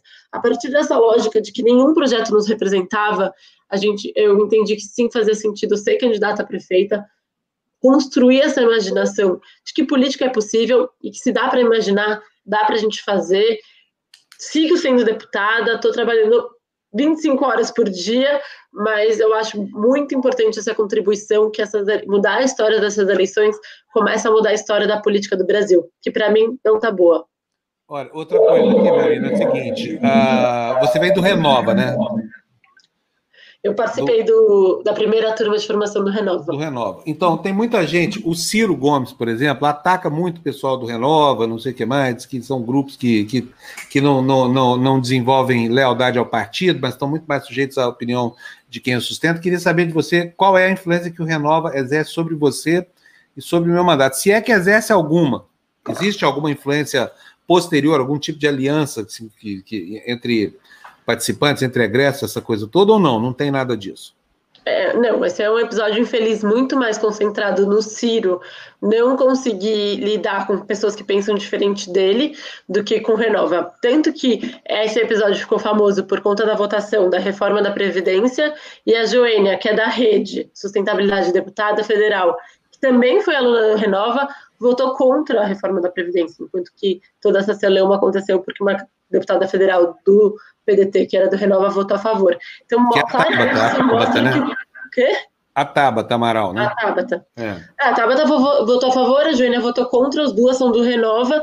Claramente, isso não é uma orientação de um grupo. Eu nunca recebi nenhuma ligação, nem um e-mail, nenhuma mensagem, nada do Renova falando de como eu deveria me posicionar. Inclusive porque eu jamais aceitaria isso. Mas às vezes é mais fácil a gente apontar a culpa para o outro do que fazer uma discussão do que, que ele tinha aceitado, e aqui eu estou falando do Ciro. O Ciro assinou uma carta de compromisso com a Tabata, que era pelo movimento Acredito, um movimento que ela fundou, que não é o Renova, as, falando que ela teria liberdade para votar de acordo com os princípios do Acredito. Ele assinou essa carta, depois se arrependeu e achou mais fácil culpar outra organização. Tá. Muito bom. Ô, Marina, não... é, é, só para. Tem uma, as pessoas estão querendo saber aqui qual é a sua posição é, em relação à volta às aulas agora, no meio dessa pandemia? Eu acho que é urgente. A gente precisa falar o como a gente faz as voltas às aulas. A gente já vai bater sete meses sem aula presencial. Isso traz um impacto na aprendizagem dos alunos. O Brasil já é um país que 93% dos alunos acabam a escola sem aprender o que era esperado. E o que a gente está fazendo nessa pandemia é crescer ainda mais a desigualdade, de oportunidades, as pessoas ricas, as pessoas que têm dinheiro e acessibilidade têm um computador, estão tendo aulas, têm suporte. A grande maioria da, das crianças não estão tendo a, o aprendizado necessário, não estão tendo contato com o conteúdo e nem com a escola. A gente está falando de uma questão socioemocional das crianças, que estão tendo relações somente hierarquizadas, né, só de superior para elas, sem relações interpessoais, que é tão importante nessa fase de desenvolvimento. As crianças estão deprimidas, as crianças estão tristes. Mais do que isso, as crianças estão criando a condição socioemocional do resto da vida. A gente brinca que passa a vida inteira fazendo terapia para resolver os nossos problemas da infância. Tão importante que essa fase no nosso desenvolvimento socioemocional. E a gente não está cuidando disso. A gente tem uma questão, infelizmente, muito grave de violência. O Brasil é o quinto país mais perigoso do mundo para ser criança e adolescente. A gente tem índices de violência sexual completamente assustadoras e de castigos físicos, que cresceram nessa pandemia, e a escola é um lugar especialmente importante para identificar esses casos e resolver essas populações, então a gente precisa do retorno nas aulas presenciais. Só que a gente precisa fazer isso com segurança.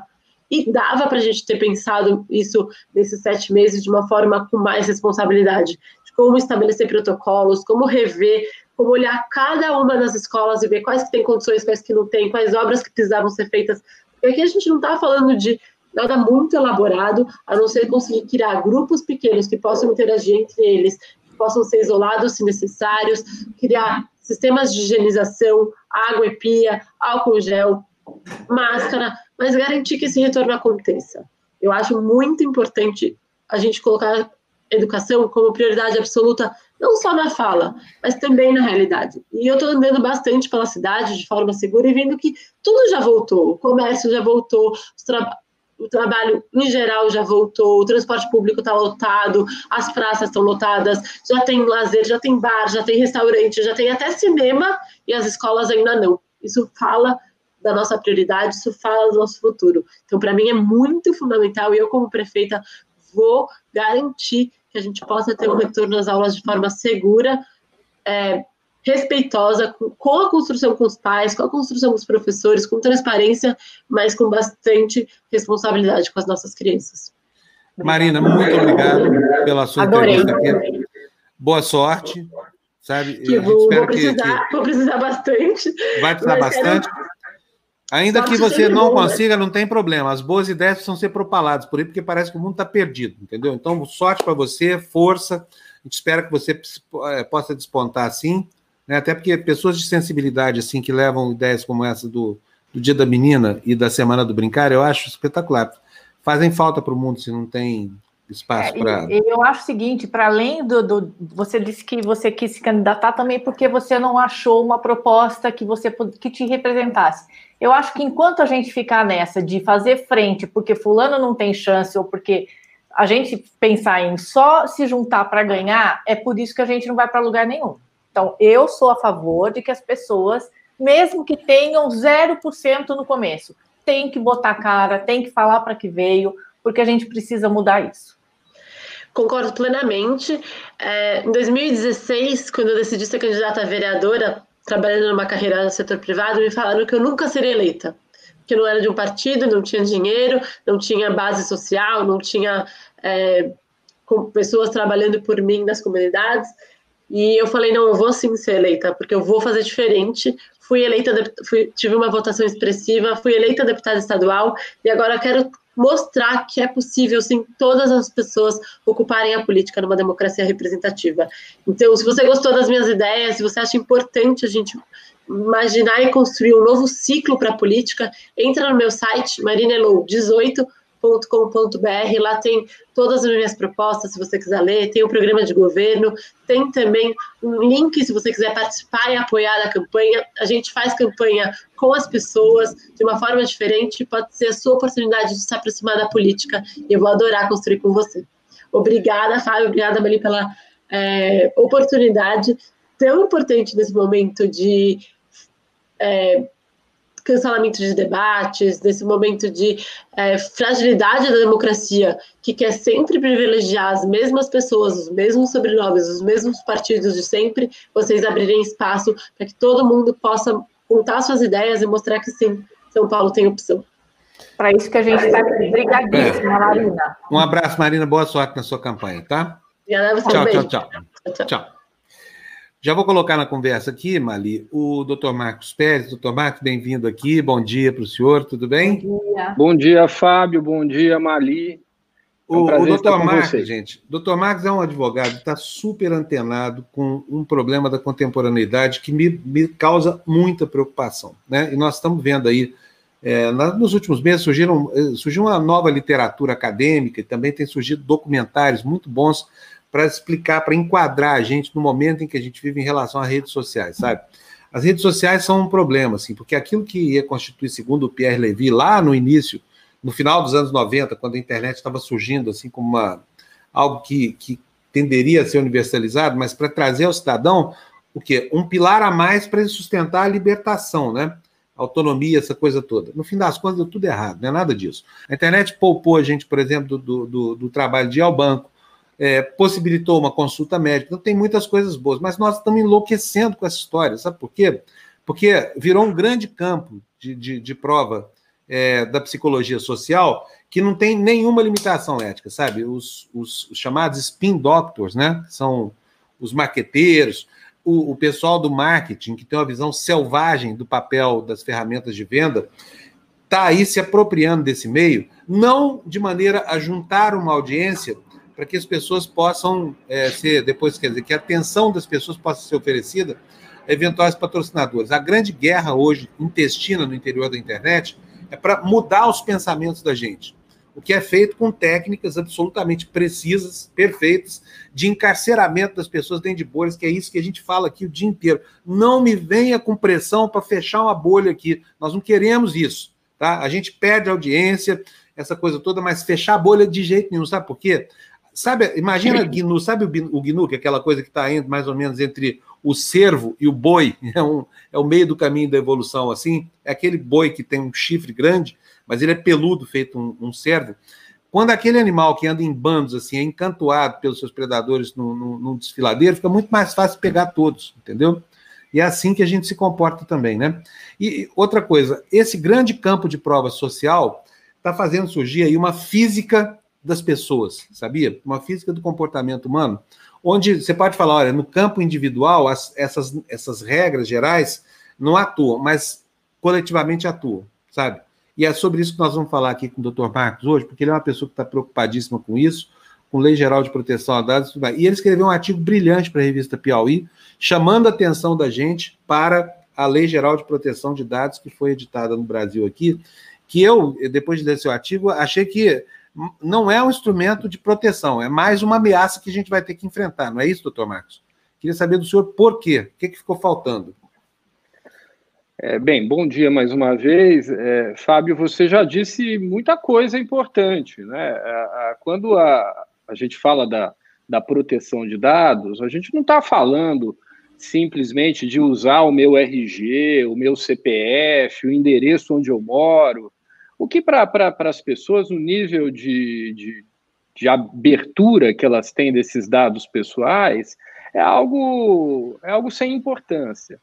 O que a gente está falando é na indução do comportamento das pessoas. A, a todas as ferramentas, o, o, dinheiro que, que as redes sociais ganham, né, a, o negócio das redes sociais, é, na medida em que eles, eles nos possibilitam acessar gratuitamente o Google, o Facebook, to, todas as redes sociais, Twitter, etc. e tal, é, o negócio deles é vender os nossos dados. Agora, eles não querem vender o seu CPF, o seu RG, não é isso. Né? Quando, quando se fala em, em proteger os dados, nós queremos proteger o que, o que eles fazem em termos de inferência, quer dizer, é, a partir de uma combinação de uma sorte imensa de dados, a, a, as redes, elas conseguem, usando, como você disse, Fábio, é, é, é, determinados algoritmos que estão calcados na, na, psicologia comportamental, elas conseguem perceber o seu perfil, é, entender como você pensa, entender suas predileções, entender como influenciar o seu comportamento. E é essa influência no seu comportamento que é vendida, não é o seu RG, isso pouco importa, né? O que é, o que é, o que é vendido e custa e, e tem valor de mercado é a capacidade de influenciar o seu comportamento enquanto consumidor. Essa ferramenta é uma ferramenta nascida é, para o consumo, né, para incentivar o consumo. Então, é, é, é o sujeito vai comprar um tênis, ele não compra um tênis, ele compra 10 tênis. É isso que eles querem. Eles querem que você consuma, consuma, consuma e querem induzir o seu consumo a partir de, da, da, da capacidade que, que, que, as redes têm de entrar na sua mente. A verdade é essa, de entender como você pensa, e de induzir o seu comportamento. É, no, se no terreno do consumo isso já é, é questionável, como você, Fábio, disse, do ponto de vista ético, imagina do ponto de vista mais amplo, do ponto de vista do Estado, do ponto de vista da política. E é nesse particular que a, que a LGPD me parece ter aberto um, um flanco muito perigoso. Dizer, as leis de proteção de dados estão disseminando mundo afora. No Brasil, é, houve um texto, é, é a Lei 13.709, ela foi aprovada em 2018. Desde 2018 foi se adiando a, a entrada em vigor dessa lei. Ela é uma lei voltada a tentar conter um pouco essa, essa, essa influência das redes no comportamento privado, especialmente no, no, no consumo, mas, a, mas a, a, nossa lei, ao contrário da lei europeia, ela abriu um flanco para que, o, que o poder público ele possa ter acesso aos nossos dados e fazer o que bem entenda.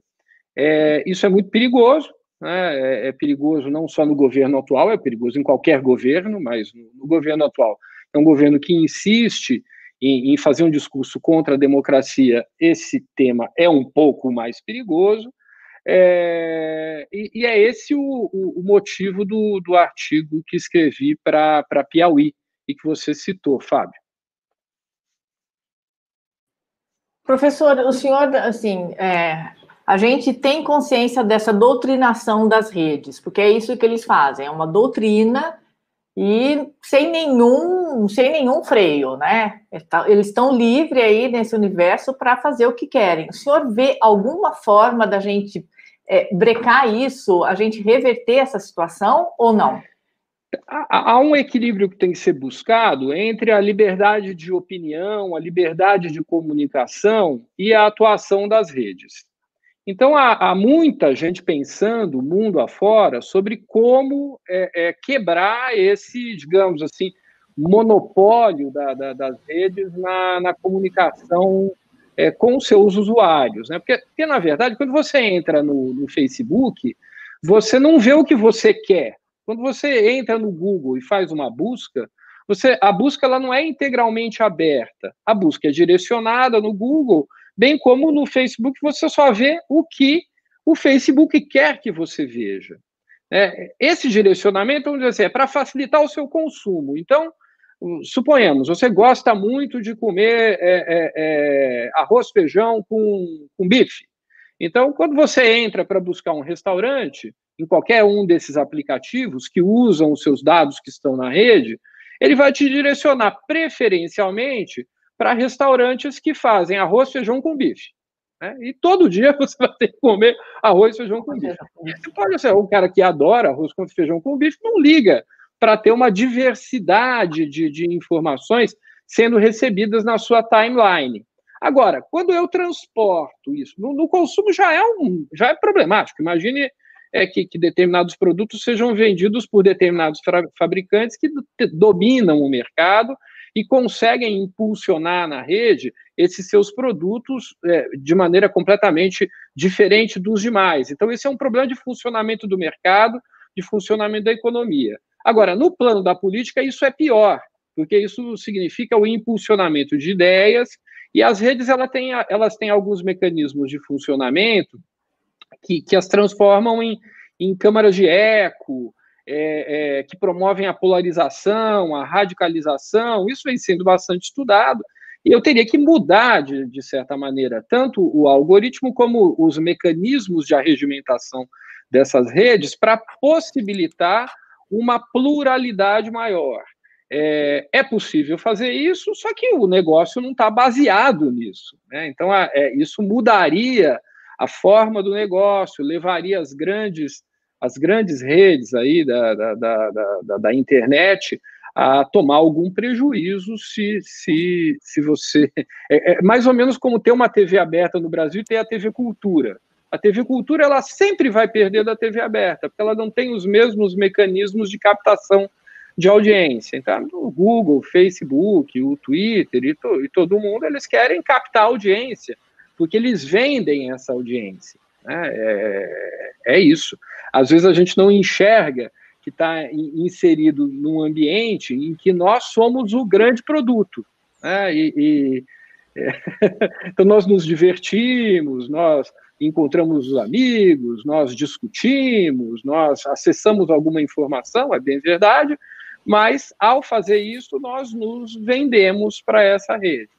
É possível corrigir isso? É possível corrigir isso. A Lei Geral de Proteção de Dados, ela corrige em parte esse problema? Corrige em parte, não corrige totalmente, porque em parte as leis de proteção de dados editadas mundo afora, elas são leis que protegem esse mercado, são voltadas a dar segurança jurídica para o desenvolvimento desse mercado, que é muito importante na economia global, na economia mundial. É, quem ficar para trás nessa corrida vai se desenvolver menos. Então, a, a lei ela faz duas coisas: tenta criar um ambiente de transparência, de prestação de contas, em que eu possa, enquanto indivíduo, conhecer o que estão fazendo com os meus dados, mas de outro lado, ela tenta dar segurança para o mercado. Professor. Oi. É, bom, tem uma, uma observação sua no artigo do Piauí que eu acho muito pertinente. E eu falo isso porque eu fico profundamente incomodado com o papel que nós, produtores de conteúdo, temos hoje, papel até involuntário que nos cabe na, na, na formação desses ambientes, porque a gente, de qualquer forma, se associa a certas técnicas e elas nem sempre deixam de ser deletérias para a sociedade. Mas o senhor faz uma observação aqui com relação ao artigo 4 em que o senhor coloca aqui que, é, como é que é mesmo? Que o tratamento de dados poderá ser, poderá ser feito pelo Estado para fins de segurança pública, defesa nacional, segurança do Estado, atividades de, de investigação, repressão de infrações penais. Quer dizer, isso aqui me parece que o Estatuto Europeu é o contrário disso, né? O Estatuto Europeu proíbe esse tipo de coisa ou coloca restrições muito severas para que isso possa acontecer. Que, que, tipo de franquia dá, dá esse tipo de concessão legal para o Estado brasileiro? Até onde os caras podem invadir a nossa vida aqui quando for da conveniência de um Bolsonaro, sei lá, uma coisa dessas? É, bem, um, um esclarecimento. A, a lei, de, de, as leis, digamos assim, de proteção de dados, elas não proíbem o uso dos nossos dados e nem o tratamento. O tratamento é esse manejo que eles fazem de combinações entre os dados para inferir comportamentos, inferir é, é, determinados perfis psicológicos e induzir o comportamento. Então, é isso que é o tratamento. Né? A, a, você pegar o dado bruto e, e combiná-lo com outros para tirar determinadas conclusões. O que, o que a, a lei europeia, na, na qual a lei brasileira foi baseada, em grande medida, ela faz? Ela coloca esses dados, no caso do poder público, junto com todos os demais. Então, o poder público ele é semelhante na questão do uso de dados ao Facebook, ao Google e a outras grandes, grandes redes, a outros grandes operadores de dados. É, com isso, ele não está proibido de usar os dados, por exemplo, para fins de segurança pública. É permitido a ele usar, mas é, é necessário que ele mantenha um, um, determinados controles que possibilitem a nós, cidadãos, fazer a verificação a posteriori se ele agiu corretamente ou com abuso. Né? Se aquela investigação realmente ela se justificava, ou se não, se foi feito para perseguir alguém, para discriminar alguém por simples maldade. Veja bem, quem tem poder, isso não sou eu que diz, quem dizia era o Montesquieu, tende a abusar desse poder. O direito serve para tentar conter o abuso de poder. E as leis gerais, elas tentam de forma geral, conter o, o, o, abuso do poder no uso dos dados. Abuso do poder econômico, no caso do mercado, abuso do poder político, no caso do Estado. O problema da lei brasileira é que ela simplesmente ela tirou da Lei Geral de Proteção de Dados esses dados relacionados à segurança pública. O, o artigo 4 ele simplesmente fala que a lei não se aplica a esses dados. Então é, é, é assim, é uma, uma loucura, né? Quer dizer, é, você, o cidadão que eventualmente tivesse os dados combinados, violados e, e, e usados eventualmente para persegui-lo, né? Ele vai saber que isso aconteceu muito depois, se é que ele vai poder saber que o Estado assim agiu. É e o número de dados. O, por isso eu cito Hobbes no, no, no, final do artigo. Por isso, é isso? que eu cito Leviatã, né? Quer dizer, a gente está é. caminhando para um Estado absolutista em termos de, de, de, uso de dados. É muito. Se a gente pensar que o, o governo está tá bem, né? o governo brasileiro é, geralmente é bastante atrapalhado, não consegue realizar as políticas públicas mínimas que estão na Constituição. Mas, para fazer a maldade, geralmente os governos são bons. Imagine, imagine então que é, há milhões de dados dos cidadãos brasileiros sendo é, o tempo todo compartilhados e tratados. É, a Receita Federal manda para a BIM, a BIM manda para a Receita Federal, a Receita Federal manda para o CAD, o CAD manda para o TCU, sei lá, um monte de órgãos de controle para a polícia, para a Polícia Federal, e, e, e que ficam é, é, tratando e transitando esses dados é, sem que o cidadão saiba, e nos termos do que está na, na nossa LGPD, supostamente de proteção de dados pessoais, sem que possa vir a saber, porque esses dados eles estão fora da, da proteção da, da Lei Geral de Proteção de Dados. Né? Então, é, então é, é muito perigoso. A própria lei diz que vai ser editada uma outra lei para tratar do poder público. Mas a lei é de 2018, até hoje ninguém quis regular nada. Né? Ninguém nem fala sobre isso, né, professor? A gente vê que essa discussão não existe.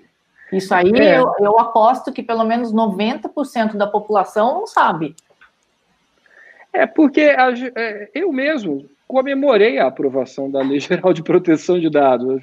Estamos entrando numa nova era em termos de proteção do cidadão. Só que é uma proteção é, é, que isenta o Estado. Por isso que eu acabo dizendo assim, tem gente que acha que o Estado é mágico, né?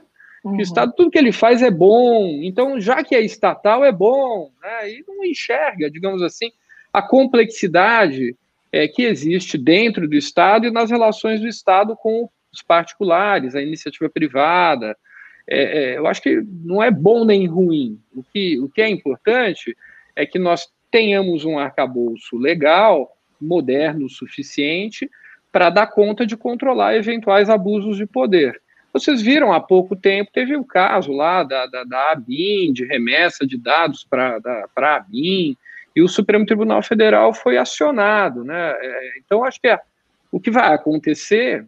Agora, nem tudo pode chegar lá no Supremo. Né? Quando, se, se um caso com uma complexidade dessa, imagine, a Secretaria de Segurança é, do Estado de São Paulo, né, tá, tá, tá, tratando dados dos cidadãos, tal, e entende-se que isso é um abuso, leve isso ao judiciário em São Paulo. Talvez você não tenha a, a capacidade de decisão, o poder de decisão que o Supremo Tribunal Federal tem. Mal ou bem, o Supremo Tribunal Federal já tem uma exposição política grande, está acostumado a essa exposição midiática e de política e acaba decidindo coisas importantes. Né? O judiciário, nas suas outras instâncias, às vezes, muitas vezes, ele é mais tímido, ele não tem todo, todo esse, é, é, esse digamos assim, esse descortino para enfrentar a mídia, para enfrentar a opinião pública, para enfrentar mesmo os órgãos de segurança. Né? Então, eu fico, eu fico muito temeroso em relação ao, ao cidadão que vai se socorrer é, junto a, na, na, justiça do Estado, ali, o juiz de primeira instância, com uma causa em que ele está defrontado com, de, de, um lado, um direito supostamente violado, do outro lado, o Estado alegando: olha, eu estou aqui preservando a segurança pública, então eu posso fazer o que eu bem entenda para preservar a segurança pública. Olha, a Elisângela nos manda cincão aí, obrigado, Elisângela. É, perguntando para o senhor, a venda do Google Chrome, há alguma coisa específica por trás dessa venda? A opinião do senhor sobre essa história de governo americano aí tentar fazer com que o, o, o Chrome seja desvinculado do Google? Ou não tem nada que ver, professor? Eu, eu não sei. É, é, é às vezes há muita. Né, a, gente, a gente é defrontado com tanta confusão né, no, no dia a dia e no uso das redes, a gente fica desconfiado de tudo quanto há. O que eu posso dizer é o seguinte: que sempre há uma venda e que os acionistas, digamos assim, os controladores das grandes empresas, isso é público, não estou dizendo por conhecimento próprio, mas por, por, por ler né, na, na, mídia isso, que os, os acionistas controladores de boa parte desses grandes conglomerados de dados, eles têm uma posição política muito conservadora, né? se aliam geralmente à extrema-direita. O, o, o, Facebook, especificamente, tem problemas de envolvimento em alguns movimentos é, complicados, né? De, de as suspeitas da. Você está falando do Brexit, do. Do, do Brexit. O Brexit.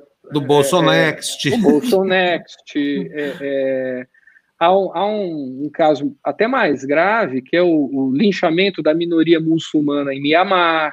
Aquilo, é, aquilo é um crime de lesa humanidade, né? Assim, como é, é que coloca, é.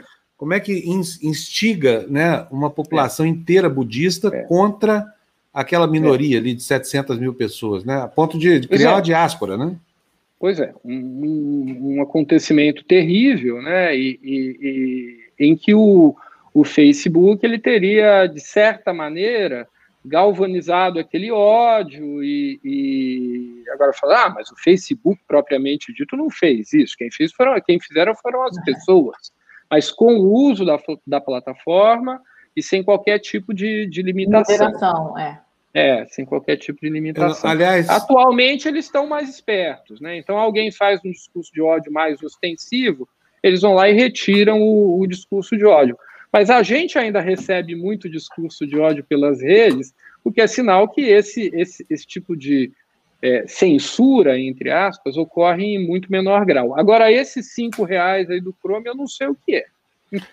é professor, é, eu estou fazendo um curso de extensão aqui em marketing digital para tentar entender esse ambiente que a gente está inserido. A gente, eu tenho certeza absoluta que aqui a gente não vai ganhar a guerra da cidadania só com, produzindo conteúdo, é preciso ter a técnica também. Então, estou aprendendo a programar em Python, essa coisa toda. Quero saber como é que essa, essa engenhoca funciona por dentro.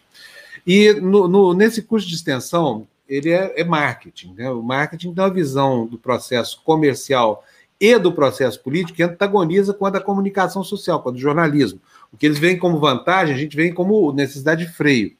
Mas aí o, o, o instrutor estava é, é, levando um raciocínio que é o seguinte: olha, o algoritmo me permite saber que horas uma pessoa vai dormir. Portanto, assim, se eu sei que uma pessoa vai dormir às duas da manhã, é ético eu mandar uma, uma mensagem para ele nessa hora, que é a hora que eu sei que ele tem fome? Aí é o seguinte, é, obviamente que isso me causou espanto, assim, porque eu sou aqui da comunicação, eu acho isso é absolutamente antiético e incorreto. Se você aproveitar né, assim, da, da, de saber, saber algo que pertence à vida privada mais recôndita, que é a hora do sono de um indivíduo e a hora da fome, para poder fazer uma, uma, uma venda. Eu queria a opinião do senhor sobre isso. O pessoal do marketing acha que não, que isso é uma ferramenta, isso denota eficiência. Para mim, isso denota uma baita invasão de privacidade. Queria saber a sua opinião. É, invasão de privacidade. Agora, a, a, as, as redes, geralmente, você faz um monte de declarações que ninguém, quase ninguém lê, né? Um ou outro lê aquele monte de declarações, elas vão mudando, você tem que ficar o, o, o tempo todo olhando essas declarações de privacidade, é, é justamente para isso, para saber se você vai, vai anue, né, com, com o uso dos seus dados pessoais, com toda essa amplitude. aí a questão é a seguinte: o cidadão vai lá e para usar um determinado aplicativo, ele dá ok.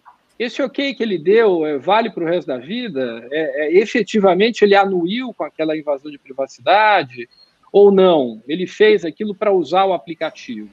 Há muita discussão sobre isso, não só no Brasil, mas no mundo todo. Com a, a, o vigor da, da LGPD, o que vai acontecer é que os órgãos de defesa do consumidor vão para cima.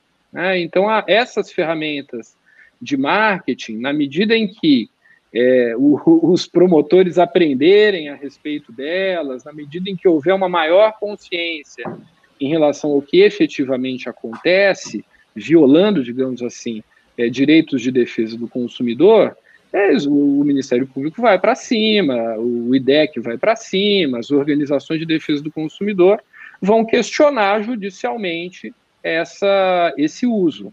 Né? A lei dá instrumentos para isso?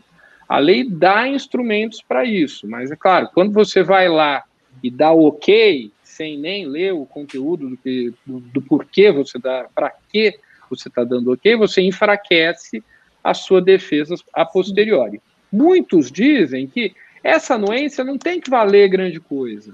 O que tem que valer é a legislação, é a regulação. E aí, em relação à regulação, nós estamos atrasados. Por quê? Porque a, a lei foi editada em 2018, no final do, do, do ano de 2018, a, a autoridade, que seria a, o ente regulador, aí faria, às vezes, de uma agência reguladora, a Autoridade Nacional de Dados foi criada, mas ela só foi criada no papel, na prática ela não existe ainda. E toda a regulamentação que ela poderia ter feito durante todo esse período, de 2018 para cá, quase dois anos, ela não fez. Então há uma tendência no Brasil de uma judicialização maior em torno do dado, em torno da proteção de dados, na medida em que os órgãos de controle e os órgãos de defesa do consumidor é, criem uma consciência maior a respeito do que está tá acontecendo. Mas essa consciência ela vem vindo, né? vem vindo por conta de um monte de, de, de livros que têm sido publicados, artigos e, e, e, filmes, documentários, né? Você mesmo se referiu a, vários aí que que estão na, na, nas redes. Então, eu acho que a consciência é uma questão de, de meses, né? E, e, o judiciário vai ser, no meu modo de ver, inundado de, de ações relacionadas aos direitos dos consumidores. E aí a é. gente vai cair naquela lama que é ficar esperando a justiça resolver. Às vezes resolve, a pessoa já morreu e ficou por isso mesmo, né? É. é. lama, você, você há de convir que eu, como um advogado militante, não posso falar aqui em Sim. rede nacional que é uma lama, né? Eu vou falar assim, que é aquela lentidão, né? aquela lerdeza, né? aquele ritmo é, Modorrento. câmera lenta, né? O, o, professor, eu acho esse debate da maior importância, viu? Maior importância. Sabe por quê? Porque pode mudar a maneira como a gente pensa na, na, na vida, né? E me incomoda muito saber que pessoas aparentemente normais são levadas por esses betos, becos aí dos algoritmos até chegar numa situação em que todo mundo acha que a Terra é plana, por exemplo. E ali uma pessoa, uma pessoa que não é louca nem nada, pode de repente passar a acreditar nisso. Ou que é. vacina faz mal para a saúde, que não pode tomar é. vacina. Eu contei que outro dia é o seguinte: recebi um telefonema de uma amiga minha, mora em Paris, é uma mulher, tem minha idade, 60 anos de idade quase, foi minha namorada na adolescência, formada, essa coisa toda, apavorada porque a vacina na França contra a Covid vai ser obrigatória. E ela foi informada pelo Facebook, né, pelo, pelos, não pelo Facebook em si, pelos grupos lá, de que essa vacina, na verdade, é um projeto da China para mudar o genoma humano, para mudar o DNA. Olha só, está querendo vir para o Brasil para fugir da obrigatoriedade da vacina francesa. Pode isso? Pois é. É, é, é. é, esse é o problema da fake news, né, que é um outro, um outro problema. É. É, fake news é, não, é no, não é um fenômeno novo. Né? Fake news, eu, eu, eu outro dia assisti, é, a, revi né? É um, um filme antigo do Bergman chamado O Ovo da Serpente. Hum. E ele, ele, tem uma cena bastante ah. interessante na, na metade do filme ali, em que dois, dois personagens eles dialogam num, num restaurante lá em Berlim e, e, isso, o filme é passado na, naquela época antes do nazismo, né? então nos anos 20 e 30, por ali. E, e um, um senhor lendo os jornais, jornais de papel, escritos, né, por jornalistas da época, diz o seguinte, que os bolcheviques já tinham chegado na Polônia, tinha nada, anos 20, o pessoal estava tentando resolver os problemas internos lá na União Soviética.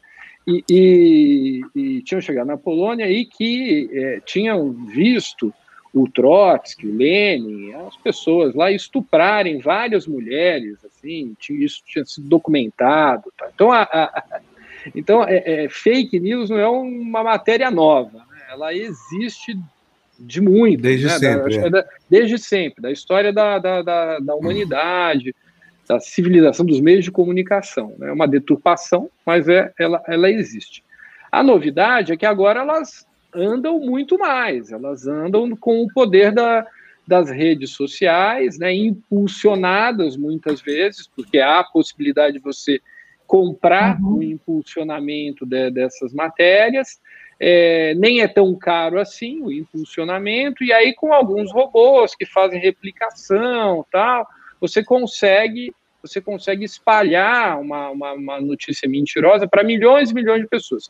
O algoritmo, o que, que ele faz nessa medida? Ele faz com que receba a fake news aquela pessoa que tem a tendência de disseminar, de virar uma antena repercutidora daquela fake news. É, ou seja, a gente está realmente flertando com o perigo. Depois nós reclamamos, ah, porque a democracia corre risco, o fascismo está voltando, há uma polarização muito grande. É, é consequência justamente do, da ferramenta e do modo como a ferramenta vem sendo usada. Conter fake news é um problema dos disseminadores de fake news. Então, o, o, o Google, o Facebook, tem insistido, já são as maiores empresas do mundo, as empresas que cresceram como nenhuma outra empresa na história da humanidade cresceu economicamente. Então, essas empresas, elas, elas precisam ter um engajamento feroz de combate às fake news. Né? E, e, elas conseguem fazer isso, só elas conseguem. O judiciário não vai conseguir fazer isso, a nós aqui, os cidadãos comuns, a, a mídia é, tradicional não vai conseguir é, é, combater as fake news. Fake news tem que ser combatido dentro da, da dentro da rede, no algoritmo da rede. Assim, ah, mas isso que... vai prejudicar a liberdade ah, de opinião. É sempre assim. Fazer... O problema é que eles vão perder dinheiro fazendo isso, né? Como todo bom capitalista. É, mas, mas, vamos lá, eles são tão criativos, né? eles criaram um negócio tão lucrativo, são pessoas tão, do ponto de vista negocial, tão geniais, e estão cercadas de gente que faz negócio o tempo todo e pensam em negócio o tempo todo, eles vão se reinventar. Né? É, na medida em que a regulação ela exerce um, um determinado, ela cria uma determinada moldura, ah, dentro dessa moldura, o negócio vai acontecer e vai continuar acontecendo de maneira muito lucrativa. Eu acho até, eu tenho cá minhas desconfianças, que esse negócio do dado, tal como ele existe hoje, ele já foi, ele já está superado e a, essas grandes empresas já estão inventando uma nova brincadeira. Porque, quer dizer, é, na, na, Alemanha o Facebook foi condenado lá por, por prática de cartel é, é, a, a, lei da Califórnia foi, foi aprovada alguns anos atrás, é uma lei bastante feroz e a maior parte dessas, dessa indústria está lá no Vale do Silício, é nativa da Califórnia. Vários, eu vi outro dia num documentário aí da, da, da do Netflix, é, vários executivos da indústria dando depoimentos contra a indústria. Então, quando chega nesse ponto, é porque eu acho que o negócio já virou a esquina. Né? A gente está olhando agora um negócio, tentando controlar um negócio que talvez esteja já no passado. Ele ainda dá lucro, mas é, é um negócio para futura desmobilização.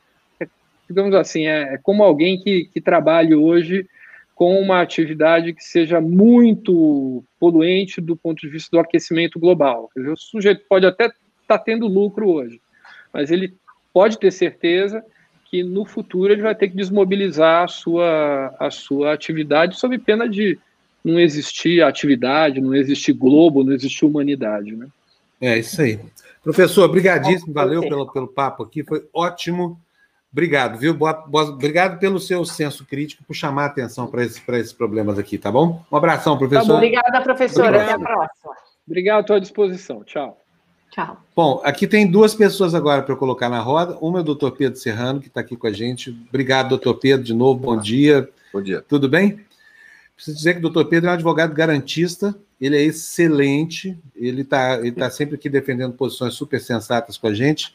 Quem vai nos ajudar nessa entrevista agora é a Bel Correia. Oi, Bel, tudo bem? Oi, Bel. A Bel, tá quem é a Bel? seu microfone. Ah, Tudo é, bom? Tudo bom? Tudo bem, Bel? Bem-vindo aqui, doutor Pedro. A Bel é nossa, é nossa telespectadora aqui, não sei qual é o termo usado, ela é membro da nossa comunidade e toda terça-feira um membro da nossa comunidade vem para cá para ajudar a gente a entrevistar os nossos convidados aqui. Então, Bel, muito bem-vinda aqui. Daqui a pouquinho Obrigada. ela vai contar da vida dela para a gente, Bel, tá bom? Tá Vamos para a tá entrevista primeiro, depois a gente conversa. Doutor Pedro, quero saber do senhor o que, que o senhor está achando desse Cássius aí. Sabe? Porque tudo bem, o cara é garantista, essa coisa toda, mas essa história do currículo dele não está não, não tá além do que se exige, assim, digamos, de lisura de uma pessoa para ocupar uma vaga importante como essa no Supremo Tribunal Federal? O senhor acha que o pecado é pequeno, é passável? Eu, eu, eu sou um sujeito que eu pego leve com essas coisas. Né? Pega leve? Eu, é, eu pego leve. Eu acho que, por exemplo, eu sou muito perdido com a burocracia, né? E eu estava, por conta desse caso, resolvi agora dar uma revida no meu, no meu uma revistada, uma revista no meu, no meu currículo Lattes. Eu vi lá coisa equivocada, deixei de colocar coisas, coloquei outras que não devia ter posto, artigos que não tem sentido estar tá ali. Em suma, essas coisas hoje em dia é tanta burocracia que se exige no ambiente social para você. E eu sou um cara que tem uma personalidade meio indisposta com isso, assim, é a geração isso. A minha geração não é muito de cumprir regra, né? Então, uh, uh, uh, eu acho muito chato isso para ser objetivo. E tem três pós-doc na Europa, não é um problema de, de ter cristais no currículo. O problema é é a chatice que isso é, o detalhe e tal. Né? Em geral, a gente deixa isso para fazer, vamos ser objetivo, por, por auxiliares, etc., gente que nos ajuda. Né? Então, erros podem acontecer. Eu não acho que alguém deva ser impedido de, é, de ir ao Supremo por causa de, de erros, vamos dizer, veniais. Né? É, seria é. grave se fosse um erro maior, eu acho. Né? Eu, eu achei o erro dele muito grave assim, no começo. Uhum. É, continuo achando mas eu acho que tem um risco maior aí, que é de repente o Bolsonaro nomear algum, algum pastor protestante ali, porque o nível de qualificação que o Bolsonaro espera, do, do, do como ele anunciou várias vezes, era de alguém que sabe né, conduzir um culto religioso, e não uma sessão do Supremo Tribunal Federal. E aí a coisa pode ficar pior. Mas esse doutor Cássio, o senhor conhece ele? Não, eu conheço superficialmente, tive com ele em evento social só. Mas não tenho Pelo... conhecimento, assim, não, eu não posso nem. Eu estou ouvindo as pessoas falarem que ele tem uma postura mais garantista, mas para ser franco, eu não conheço nem a, a, trajetória dele como magistrado lá, nunca tive um caso com ele, nunca. Uhum, Agora, nunca atuou junto a ele. Todo mundo né? me fala, esse bordão garantista no país é muito mal utilizado, né? Garantismo não tem nada a ver com o que falam aqui, é uma outra concepção, é tudo errado isso aí, né? Na realidade, o que a gente está preocupado são com magistrados leais à Constituição. É, esse é um, um a, o tema da lealdade à Constituição é um tema clássico do direito constitucional na modernidade, né? E, e, é muito relevante. Você tem que ter magistrados e aplicadores da Constituição leais a ela, né? E hoje nós temos muita deslealdade na aplicação da Constituição e das leis, né? Então é, é, é essa que é a preocupação. E a fama é que ele é um sujeito leal, como que ele foi leal como magistrado, né? Agora eu sempre digo que o, o Supremo tem temperatura e pressão própria no Brasil, a grande forma de você ter magistrados leais à Constituição é ter uma cultura que valorize os direitos, as garantias, os direitos humanos, o constitucionalismo. Nós não temos essa cultura.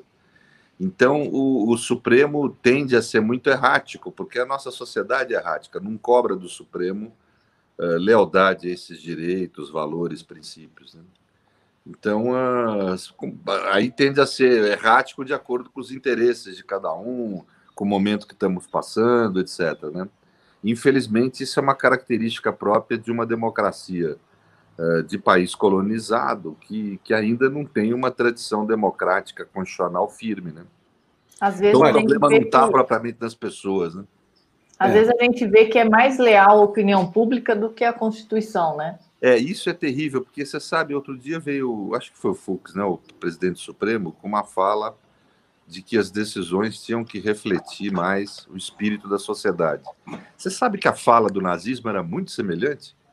Que as é. decisões é. judiciais tinham que refletir o espírito do povo. Uhum. Né? Então. Ou seja, só muda a palavra sociedade para o povo. Né? Então, que dá no é, mesmo. É, é, é, muito, é terrível isso. A, a, a maiorias para julgar é terrível. A lógica é. da, da da civilização é você proteger direito face às maiorias, né? É, e tem que lembrar aqui que o fascismo se assenta sobre um conceito, ainda que muito torto, de democracia direta, né? Sim. Se o povo, se o, o, povo exerce o seu poder acima das instituições. Acima Agora, da Constituição.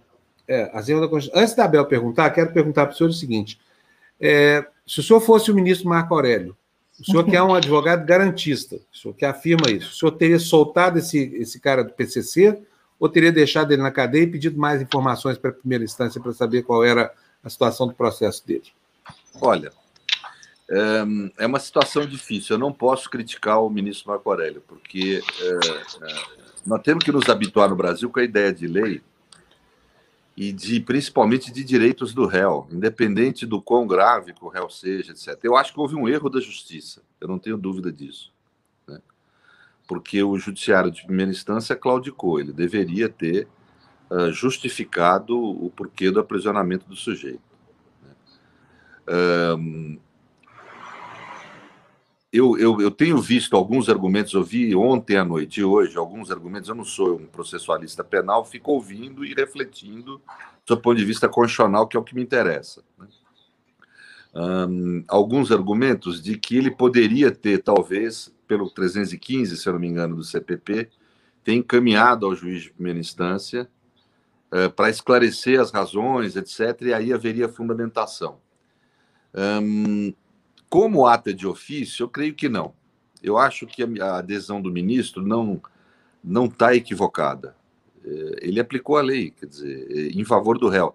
As ideias de que você pode, ah, mas vamos ponderar, ponderação nunca contra o réu, né? Nunca contra o direito de liberdade do réu. A prisão preventiva já é uma medida que, pela nossa ordem jurídica, deve ser excepcional deve ser para poucas pessoas. Ele, certamente, esse réu deveria estar entre essas poucas pessoas, né? Então, o sistema como um todo falhou, mas a falha não foi do ministro Marco Aurélio, a meu ver. A falha foi do juiz de primeira instância e do procurador de primeira instância, que deveriam ter dado cumprimento à lei. Agora, qual que é a postura, no fundo? Eles deixam de cumprir a lei para forçar o judiciário a produzir uma jurisprudência contra a lei. Né?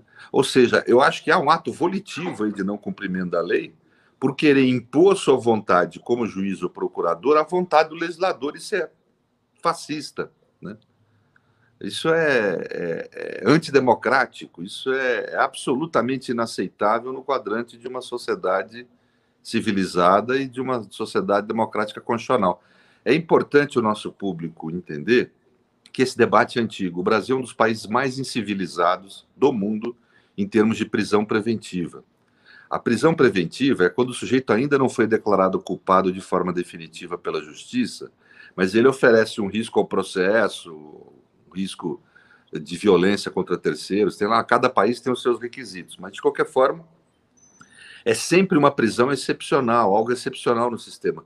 No Brasil, nós já tivemos 42% dos presos e nós temos a terceira maior população aprisionada do mundo, 42% eh, presos sem ter tido decisão de primeiro grau. Ou seja, ele está preso sem ter tido dinheiro, direito nenhum à defesa, sem que a sua defesa fosse levada em consideração. Hoje, essa quantia diminuiu um pouco, porque também mudou as formas de, de, de calcular. Né? Aqui no Brasil é assim: a gente quer diminuir o índice das coisas, a gente muda a forma de calcular em vez de resolver o problema. Mas tudo bem, mas está em 35%, é um absurdo isso. Não há outro país do mundo que tenha a mínima referência. Nós já fomos uh, advertidos severamente pela ONU e pela OEA para não fazermos isso, porque estamos utilizando a prisão preventiva como forma de uh, controle social, o que é inadmissível num país civilizado. Isso significa dizer que o Estado está autorizado a prender as pessoas sem ouvi-los. Né? Então, o que preocupa, é, essa lei foi criada como um passo apenas para irmos em direção aos outros países.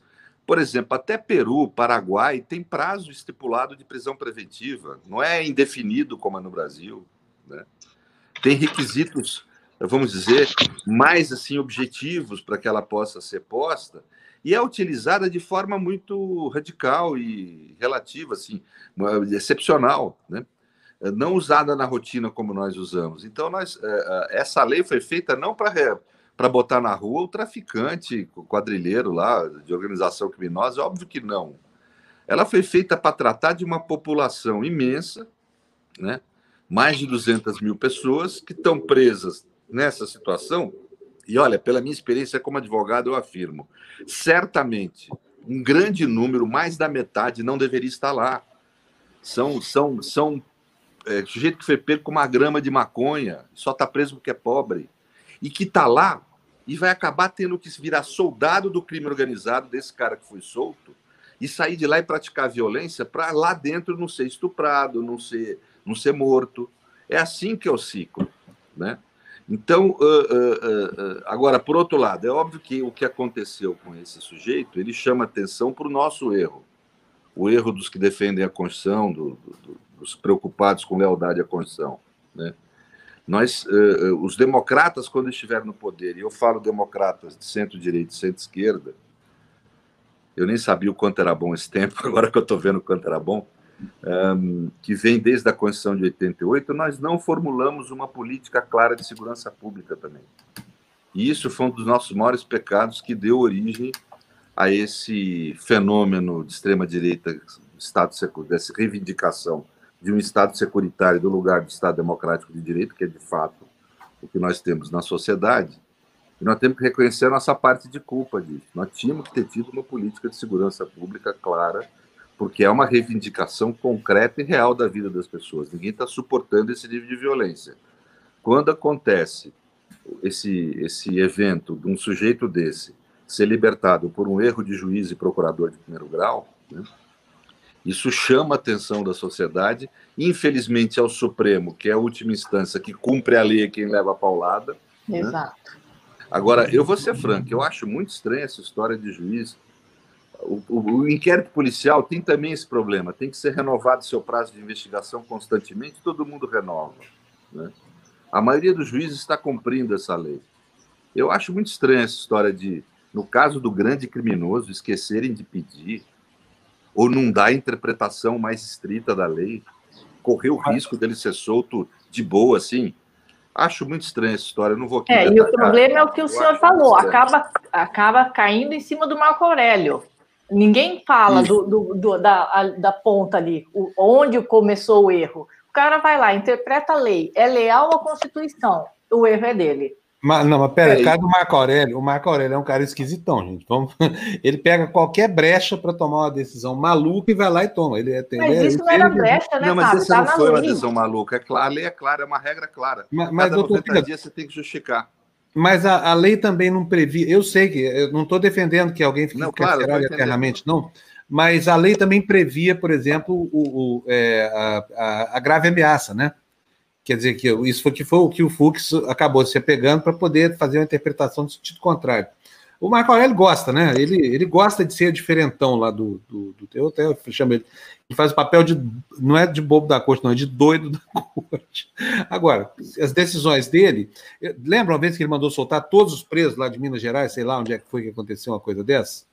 Para mim, o que está errado é o Supremo funcionar como revisor da primeira instância, sabe? Como é que. É, será que está certo isso? A Corte Constitucional ficar aqui com, com os ministros dela em conceder HC, se, se tem uma instância de recurso para isso, doutor Pedro, me parece uma anomalia, ou não é uma anomalia? Não, é total. Nós, nós temos no Brasil uma estrutura absolutamente fora do eixo. Nós, nós somos o único no mundo. Eu não estou falando de nada assim que. Ah, é um erro que tem erros que a gente reproduz erros de outros países, de uma estrutura do, do, mundo ocidental, sei lá. Mas não, esse erro é só nosso mesmo. Nós, nós resolvemos, o, Fábio, fazer uma fusão quando fizemos a Constituição de 88. A Constituição de 88 é, é maravilhosa em alguns aspectos, mas ela tem erros estruturais. Nós resolvemos juntar o modelo europeu continental, na realidade já vimos fazendo isso na nossa tradição constitucional. Nós resolvemos mudar, o, o, o, juntar o modelo europeu continental, que é o modelo do controle político de constitucionalidade, onde você tem uma corte constitucional escolhida pelos poderes para controlar ato dos três poderes, né, que anula ato de todos os poderes, mas é um, é um mecanismo concentrado, abstrato, etc. Nós juntamos com o modelo norte-americano, que é o chamado judicial review, que é onde o controle de constitucionalidade é caso a caso né? e acaba se impondo para todo o sistema pelo sistema de precedentes. Nós fizemos a junção desses dois. Então, nós demos para o judiciário a função política de controlar ato dos outros poderes. Isso fez o judiciário um poder maior do que o outro. E acabou concentrando no mesmo órgão, que é o Supremo, uma série de competências que deveriam ser. O Supremo Tribunal Federal é só para julgar questão de constitucionalidade. Ele não deveria, a meu ver, estar tá julgando questões penais do dia a dia. Né? Então, é. isso é, me parece óbvio, isso aí nenhum, não existe isso. Tanto que a gente veja a confusão que dá em tudo. Até na publicidade, por exemplo, tem todo sentido numa controle de constitucionalidade, a meu ver, você ter publicidade como nós temos, uh, filmar a sessão, etc., que é um interesse da sociedade. É um debate que tangencia imensamente o político. Né? Então é evidente que tem sentido. Agora, um julgamento penal nunca. Que país civilizado do mundo deixa filmar julgamento penal? Uhum. Nenhum, nenhum país. Então, assim, gera uma série de distorções, desde a menor até a maior, né? Uh, que realmente não tem sentido. Mas, assim, hoje é o que nós temos para, vamos dizer, é o que temos para hoje. temos para o momento. É para o momento. E aí eu acho que o ministro Marco Aurélio, nesse caso, ele não tinha muito outra saída. Né? Eu, eu vi uma justificativa de um, não é advogado, mas eu respeito muito, que é o Reinaldo Azevedo, e ele, e ele dá lá a justificativa dele. Eu fui lá no, no Código de Processo Penal hoje de manhã, dar uma olhada. Não me convenceu, assim. É, é raro ele não me convencer ultimamente. Né? Ultimamente. Mas, mas, o, mas ele, ele não me, me, me convenceu, assim. Eu acho que o ministro não tinha outra saída. Ele tinha mesmo que. que porque é, veja, é ato de ofício do juiz de primeira instância. Ele tem o dever legal de, se ele quer manter o sujeito preso, e se tem que manter o sujeito preso, de fazer essa justificação. Não fazendo, por pior que seja o sujeito, ele não é um, um ser não humano. Uhum. Ele continua sendo humano, ou seja, ele tem direitos mínimos que nós temos que respeitar. Né? É, então, é, é, como eu falei, a prisão preventiva é uma medida de natureza excepcional, é munus, é dever do Estado. Portanto, é o Estado quem tem que justificar a sua necessidade. Não é a defesa que tem que ir lá tentar justificar a sua não necessidade. Nós estamos invertendo o ônus, quer dizer, uhum. é, é, como se fosse um ônus da defesa provar que o seu direito não precisa, que o seu cliente não precisa ficar preso. Não. É um dever do Estado demonstrar para a sociedade que aquele indivíduo precisa estar preso. Isso é uma questão uhum. de civilidade, de sermos. Né? Veja, todo país do mundo tem esse problema. Os Estados Unidos, de vez em quando, libertam alguém lá que causa revolta. Né? É um pouco, é um problema do sistema de justiça. Mas aqui a gente tem que identificar: houve um erro do sistema de justiça? Houve. Uhum. É do ministro Marco Aurélio? Não. Né? Entendi. O problema está na lei? Não, o problema não está na lei. A lei é um pequeno passo civilizador, um pequeno passo. Né? Quer dizer, eh, não há país do mundo em que tenha essa festa de cautelares uh, preventivas como nós temos no Brasil. Não existe. Esse fenômeno é algo atípico, porque nós estamos prendendo mais de 200 mil pessoas que não tiveram ainda direito sequer de se defender. A minha preocupação não é o traficante, esse merece um tratamento duro mesmo, lá, o, o grande traficante, como é o caso desse jeito lá, o líder do PCC. A minha preocupação é 200 mil pessoas que estão em situação eu creio que a maior parte delas deveria estar na rua, não tenho dúvida disso. É, o problema Bom, é a gente é, falar... Mali, Mali, peraí, deixa eu dar a palavra para a Bel, porque a Bel não perguntou nada ainda, tadinha. Ela está aqui esperando para falar. Vai lá, Bel. E depois da, da, eu vou falar sobre isso aqui que o Paulo Vitor escreveu. Ó. Isso aqui é uma anomalia completa. Não aceito isso, Paulo Vitor. Você está completamente equivocado. Primeiro, não tem nenhum fascista aqui. A gente não convida fascista para falar aqui. Segundo, fechar a porta para quem é, para aqueles que a gente não gosta e chamar de fascista, isso é atitude fascista, tá? E aqui é o seguinte, a pauta é nossa e nós vamos continuar fazendo a pauta porque essa é a nossa obrigação, tá bom? Não, e não ter o contraditório é muito chato, não, né? Não, e, não, fica enchendo o saco aqui, sabe? Se a gente fica pensando, ah, não, vamos controlar a pauta, vamos levar ah, só petista, só pedetista, só pessoal. Não, senhor, vamos ouvir todo mundo aqui, sim, senhor. Aqui não tem isso, não, meu filho. Tá no canal errado. Se não tá gostando, a porta da, da rua é serventia da casa. Pode ir. Vai para os outros lá, não tem problema nenhum. Bel, pergunta para, por favor, sua pergunta. Olá, oi Pedro. É... Muito, muito interessante. Tenho visto você né, defendendo alguns casos, principalmente agora o do Nacif. Eu também sou membro do canal do Nacif, né?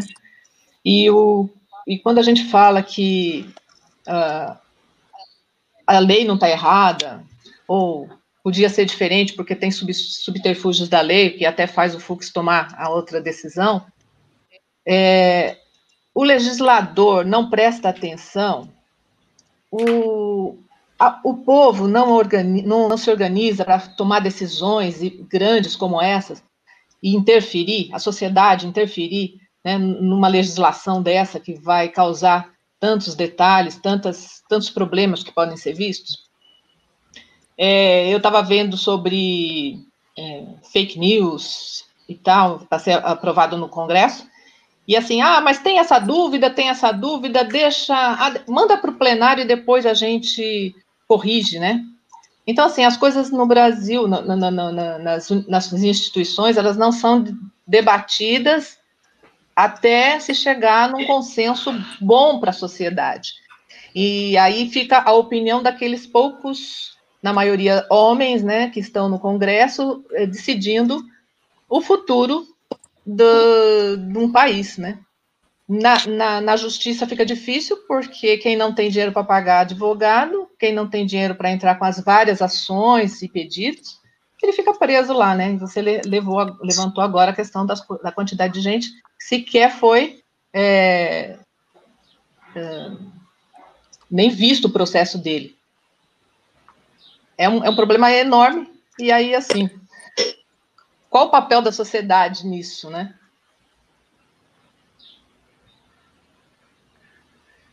É um, é um, é um problema grande. esses problemas que esse problema que ocorreu agora, ele deveria ser uma oportunidade para a gente refletir e tentar compreender o porquê que esses problemas ocorrem. Né? E são e é um problema complexo. É, nós não estamos tratando com uma coisa simples, fácil de resolver. Né? Eu acho que a sociedade, esses meios de comunicação que nós estamos aqui, que são esses meios internéticos tal, eles possibilitaram uma maior participação política, o que é muito bom, mas eu acho que nós estamos ainda no primeiro, no início dessas formas de participação, então é muito infantil ainda uh, os mecanismos de reação afetiva, né? não é maduro. Né?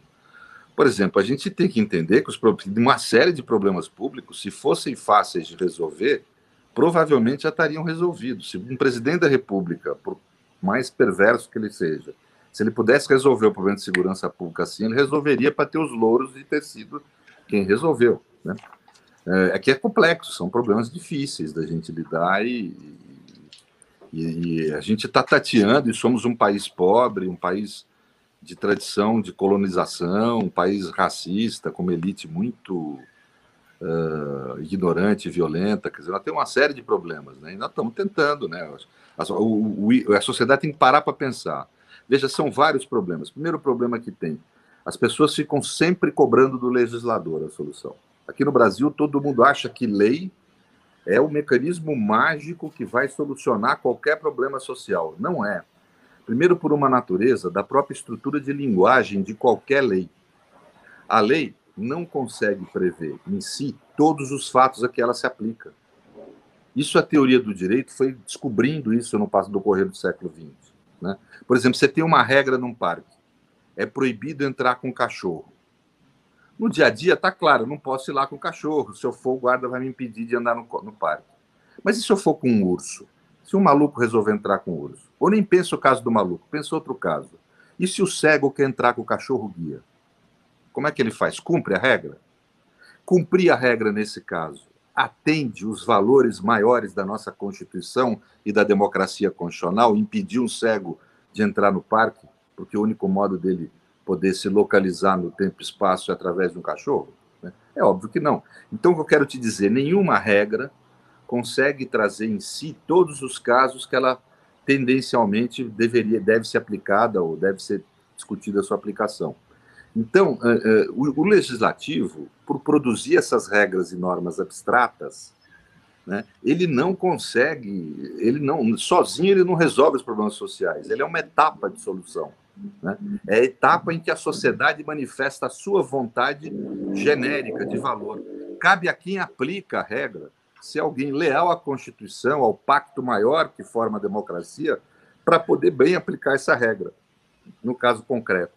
Então, é uma cadeia de decisões humanas. A Constituição, a lei, a aplicação da lei. É uma cadeia feita por homens diferentes, por seres diferentes, por ambientes uh, de vida diferentes. Ah, o modo de vida dentro do judiciário é muito diferente do modo de vida na política. Né? Isso tem coisas boas e tem coisas ruins. Ou seja, no, no campo da, da aplicação do direito penal, nós temos um caminho imenso aí. Nós temos imensos problemas sociais. A realidade é que a nossa elite, na sua maioria eurodescendente, eu sou um deles, né? Uh, olha o resto da sociedade como se fosse estrangeiro, como se não fizesse parte da nação. Nós temos um problema, por exemplo, que a Europa não tem. O bilionário europeu acha que o sujeito que trabalha no bar lá, o sujeito simples, é parte do povo dele. Sente aquele sujeito como nação, como parceiro do projeto de nacionalidade dele. Aqui no Brasil, não. Né? Então, uh, uh, e aí uma das formas que se responde a esse problema é aprisionando em massa, principalmente a partir da guerra às drogas. Né? Isso gerou um problemão, gente. Gerou um problemão onde nós temos organizações criminosas ultrapotentes atuando na sociedade. O PCC, pelo que eu tenho estudado, está na beira de virar uma máfia, algo que nós nunca tivemos no Brasil. Mas isso foi ocasionado. Como é que surge o PCC? O PCC surge como uma reação ao massacre do Carandiru. Isso está registrado historicamente. Estudem o caso. Quer dizer, essa ideia de que se vendeu para o país de que matar bandido resolve o problema, não, matar bandido só amplia o problema. Está aí o exemplo histórico. Agora, isso implica no quê? Na cidadania ter que se voltar para os dados, voltar para os fatos, sair do senso comum. O senso comum é discutido há milênios na humanidade como uma forma de enganar o conhecimento. O senso comum acredita que a verdade das coisas está na aparência das coisas. Vem a ciência, a filosofia, a arte nos mostrar que não está na aparência das coisas a verdade, está nas relações ocultas entre as coisas. Né?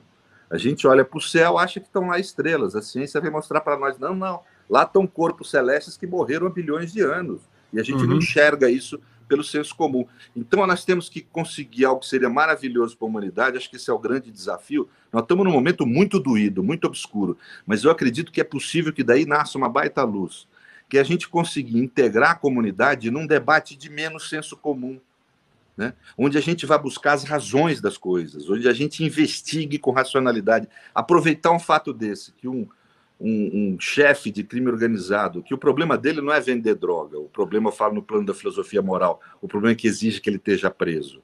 O que exige que ele tenha preso é que ele usa métodos violentos para fazer isso. A violência não pode ser aceita. Né? Então ele deveria estar preso, mas quando surge um erro desse do sistema de justiça, nós temos que nós temos que teríamos que aproveitar para aprofundar o problema, tentar entender o que há, né? avançar no território do, do, da aplicação da lei, avançar no território da decisão jurídica, avançar no território da segurança pública.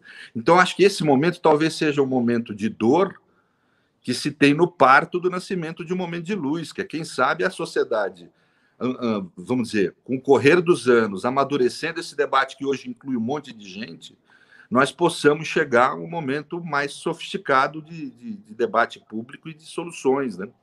No caso da segurança pública e no caso do direito penal, não, não são o mesmo problema, inclusive. Direito penal é uma coisa, segurança pública é outra. Mas é, nós temos que aprofundar o debate e as razões. Essas soluções de senso comum que esse populismo de extrema-direita propõe no mundo, é um baita erro, isso já está ultra demonstrado pela história. O maior exemplo é isso que eu estou dando. O problema é o PCC. O PCC foi criado pelo massacre do Carandiru. Pelo momento em que a polícia resolveu aplicar essa lógica de bandido bom e bandido morto. Isso originou a maior organização criminal da história do país, que está na beira de, pela primeira vez na história brasileira, se tornar uma máfia. Esse é o resultado do bandido bom e bandido morto. Agora, isso a pessoa só vai enxergar se ela for a fundo. Quem está nos ouvindo aí, eu estava vendo outro dia, tem uma síntese dessa história, tem alguns livros muito interessantes, pessoal da UFABC que pesquisa, uma série de gente no país, que eu acho que vale, merece ler para quem quiser se aprofundar. Para quem não tem saco de ler, vá na, na UOL, eu não sei se eu posso falar aqui da UOL. Pode. Mas, mas lá tem uma série sobre a história do PCC. Veja Sim. o primeiro capítulo, está lá. Como é que nasceu? Nasceu do massacre do Carandiru. Os primeiros grupos, a Serpente Negra, que antecedia o PCC, foram organizações, não propriamente facções criminosas, foram grupos organizados feitos para defender a população carcerária dos problemas do cárcere. É com o avanço desses problemas, e, e, e, que são problemas inumanos, né? a forma como aquele povo é tratado lá dentro. Né? Aí se transformam em organizações criminosas e expandem muito a partir da guerra às drogas. Essa que assim, está tá no, tá na literatura e está nos dados isso, está nos números. Então, um, agora, óbvio que a população prefere tratar das questões com aquela afetividade primária. Eu não sei, eu, eu, eu sou um jeito que eu, eu acredito na democracia e acredito na participação das pessoas. Eu acho que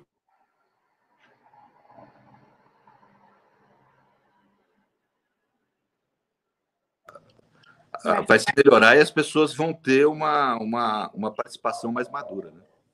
Muito bem. Fábio, você está sem áudio. Obrigada. Muito obrigado, doutor Pedro Serrano, mais uma vez aqui por participar com a gente do Tertúlio, tá bom? Obrigado, um abração. Pedro. Obrigado. Muito tchau, obrigado. Tchau. Bom, gente, olha, eu vou falar uma coisa aqui para vocês. Já, já, já expulsei um aqui do nosso grupo, tá? E não me encham o saco com esse negócio de falar, ah, fascista não fala. Primeiro, o cara não é fascista. Segundo, pode gostar dele ou não. Todo mundo tem o direito de não gostar e não querer ver. Daí é condenar o canal, porque, ah, vocês vão trazer uma mãe falei. Não, vamos trazer uma mãe falei, vamos trazer todo mundo.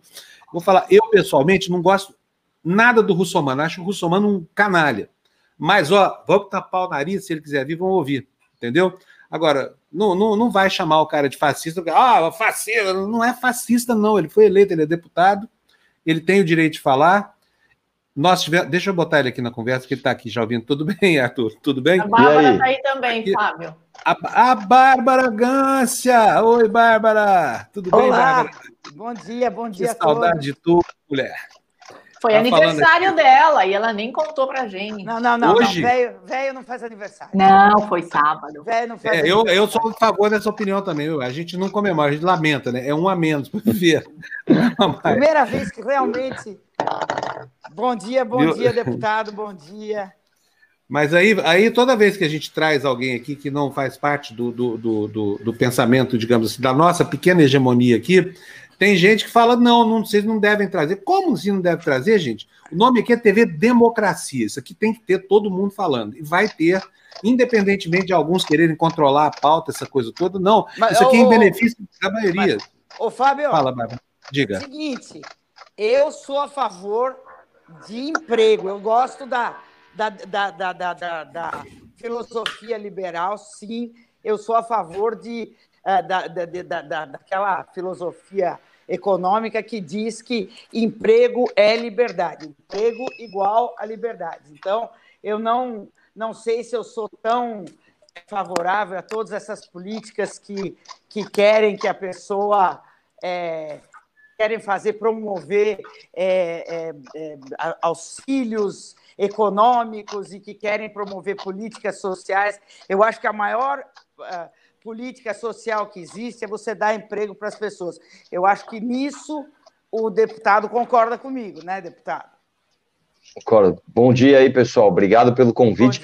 Quando eu entrei aqui, eu vi o Fábio dando bronca em alguém, né? Que tinha chamado alguém de fascista. Falei, caramba, o que será que está acontecendo? e era por minha causa. Ô, Fábio, deixa eu só te falar uma coisa. Se for por minha causa, fique tranquilo, porque Não, além de, de eu estar acostumado, estamos tranquilo aqui conta para o pessoal qual foi, quais foram os nossos primeiros contatos. Tinha uma guerra pessoal, eu com ele, o Arthur queria me pegar, eu queria pegar ele, era uma coisa de louco assim, resolvendo tudo isso assim com, com é, civilizadamente, porque ele tem todo o direito de pensar diferente de mim, eu não sou o dono da verdade, e eu tenho direito de pensar diferente dele também, porque ele também não é o, o dono da verdade. Então, assim, Na verdade, eu, na verdade é o seguinte, falar. Fabio, eu, eh, você vai achar que eu tô puxando sardinha sua, mas se você for ver o e-mail que eu te mandei, o primeiro e-mail, em 2017, você vai ver que eu já falava isso. Eu sempre fui fã de você há muito tempo, principalmente por você nunca esconder que você é ateu. Isso para mim é algo até que toca no meu coração, né? Ver alguém numa rádio falando essas coisas, foi caramba, né? Que, que, que Coragem, coisa né? corajosa. É, exatamente. Né? Eu lembro que o, Zé Paulo ali, vocês tinham ali alguns embates sobre isso, falou, cara, esse, esse, quem é esse cara, né? Ah, Fábio Panô, esse cara é bom, e eu via todo dia e ficava admirado. Aí teve aquela briga lá com o Holiday, que já passou também, eu te mandei um e-mail, você me respondeu, eu fiquei surpreso, eu nem acreditei quando você me respondeu, eu falei, cara, não acredito que o Fábio me respondeu, e aí, pô, mas aí foi muito bacana, a gente sempre se conversou, tal. Não, é porque não tem ah, problema a gente pensar diferente, Arthur, não tem problema claro. nenhum, entendeu? Nós podemos ter posição. Por exemplo, quer ver uma coisa que eu, que eu não gostei que você fez? O negócio do padre é. Júlio Lancelotti. Achei aquilo ruim, achei aquilo Sim. ruim. E eu, eu acho o seguinte: se, se eu não deixasse você falar, eu não teria oportunidade de dizer isso para claro. você. E você não teria oportunidade de explicar. Que, que, que, nem você de explicar por que, que você foi implicar com o padre Júlio. O que que, o que que, o que que, o que que o Mamãe Eu Quero fez com o padre Júlio? mamãe falei. Vamos lá. Mamãe, eu, eu não quero, fiz ainda, né? Vamos lá, pessoal. Que eu, é deixa eu aproveitar eu esse Não, eu não falei. falei. muita gente me chama de mamãe eu quero, é muito engraçado. Vamos lá. O que, que aconteceu com, com, o Padre Júlio, né? Como vocês sabem, eu, eu, nasci em São Paulo, eu cresci aqui, eu trabalhei aqui. Eu, São Paulo é, faz parte da minha vida. Eu não, não cheguei agora para disputar a eleição. E eu já conheço a, o Júlio Lancelotti, eu vou tentar aqui evitar chamá-lo de padre, porque ele se esconde atrás de uma instituição muito respeitada, que é a Igreja Católica, né, que inclusive, antes dos anos 50, antes de existir Ministério da Saúde no Brasil, quem fazia a acolhida dessas pessoas eram justamente as instituições religiosas, e as Santas Casas eram as, as principais delas. Ele se esconde atrás de um título desse uh, para fazer coisas que eu discordo veementemente tá? Eu não acho nem um pouco certo, né, o Júlio Lancelotti defender esses movimentos como o MTST, ele defender a Craco Resiste, ele dá uma sopa e um cobertor é, para a pessoa na Praça da Sé e fala para o cara, ó, se vira aí para ver o que você vai fazer a partir de então. Eu sou totalmente contrário a, a essas políticas de centralização de equipamento social e gasto de dinheiro público para o assistencialismo mais barato que existe, que é você escravizar as pessoas através de comida, né? Eu sou contra isso. E para, já que nós estamos nesse assunto, eu vou tomar liberdade de falar disso aqui. Até eu peço perdão se estiverem ouvindo uma furadeira. O meu vizinho resolveu começar uma obra agora, né? É sempre assim. Mas enfim. Uh, uh, o que acontece é o seguinte, Fábio, inclusive vou revelar vo a vocês aqui em primeira mão, uh, eu recebi, é, é, e eu vou confesso que eu fiquei atônito com o que aconteceu, eu recebi é, uma denúncia muito grave sobre o Júlio Lancelotti uma denúncia de pedofilia, né? E é uma denúncia que consta, inclusive, com vídeos. Então, eu não estou falando algo da boca para fora, eu não estou falando aqui que eu vi, que o primo, que o irmão de não sei quem me disse, né? Uh, eu realmente recebi uma denúncia com vídeos uh, de pedofilia envolvendo esse nome. Portanto, eu vou me preservar, falar um pouco mais sobre isso agora. Eu estou consultando meus advogados, já fui ao Ministério Público para ver como que resolve esse problema, mas uh, eu peço para que todo mundo que é verdadeiramente São Paulo dá uma volta ali no Cambuci, Vila Prudente, Moca, Ipiranga, converse com as pessoas que moram nesses bairros há mais de 20, 30 anos e pergunte a opinião dessas pessoas sobre o Júlio Lancelotti. Né? O Júlio Lancelotti, ele atrapalha as ações da polícia, ele, ele, a meu ver, ele usa pessoas em situação de vulnerabilidade para ser capa de revista, Tá? Então, eu sou totalmente contra as ações que o Júlio Lancelotti uh, promove, e mais do que isso, eu duvido, inclusive, da moralidade desse senhor. Ô, Arthur, deixa eu te perguntar uma coisa. Você discorda de tudo isso, mas você não acha que o padre Júlio está fazendo um papel que deveria ser do Estado? Que é de não. cuidar dessas pessoas, tirar essas pessoas da rua, não deixar eles morrerem de frio. E ele não usa dinheiro público. Até onde a gente sabe, tem muita gente que dá dinheiro para ele e é pessoa física. Sim. Não é dinheiro é seguinte, da prefeitura, não é dinheiro do Estado. Sim, nós temos uma situação aqui que não é dicotômica. É papel do Estado tirar as pessoas da rua e cuidar para que essas pessoas não morram de fome e frio? Sim, isso é uma coisa.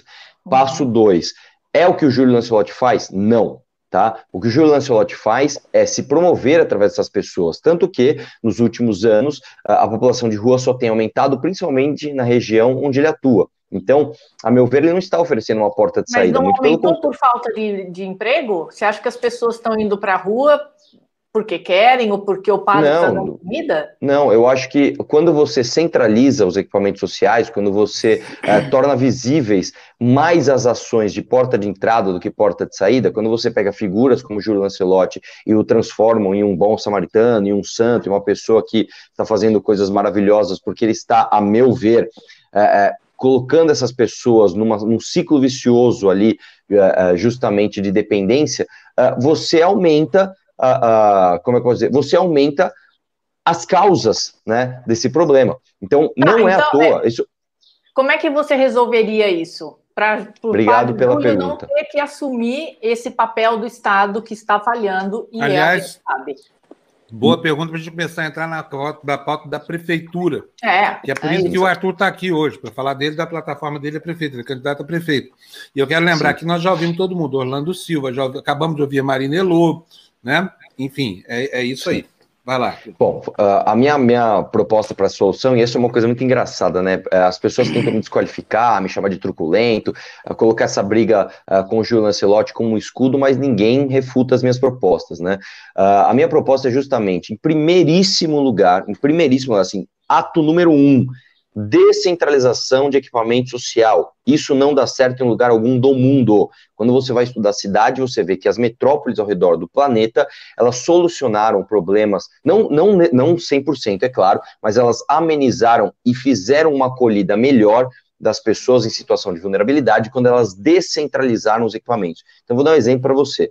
Se eu tenho uma ONG e eu crio ali uma tenda do lado da rua Helvetia, onde todo mundo vê, essa ONG fica com o nome conhecido, Marcela Diné vai me dar parabéns, eu vou ali, o pessoal do Leblon vai gostar de mim, etc. Só que eu vou fazer o, o quê? Eu vou pegar o cara que sai de Brasilândia, eu vou pegar o cara que sai de Engenheiro Marcilac, o cara que sai de Parelheiros, eu vou destruir os laços afetivos que essa pessoa tem com seus familiares, com seus amigos de infância, com seus professores, jogar essa pessoa quase que como um cachorro numa rua onde a Cracolândia centralizada transforma centenas de pessoas em escudo para traficante, e aí esta pessoa vai ficar nesse ciclo, tá? Que não é a opinião do Arthur. Se você for ouvir, por exemplo, o Márcio Américo, o Márcio Américo esteve na Cracolândia no início dos anos 2000, né? Ele foi usuário. Se você ouvir, por exemplo, o pastor Iago, o pastor Iago passou um ano da sua vida morando na rua, você vai entender que você centralizar os usuários de droga é extremamente nocivo para essas pessoas.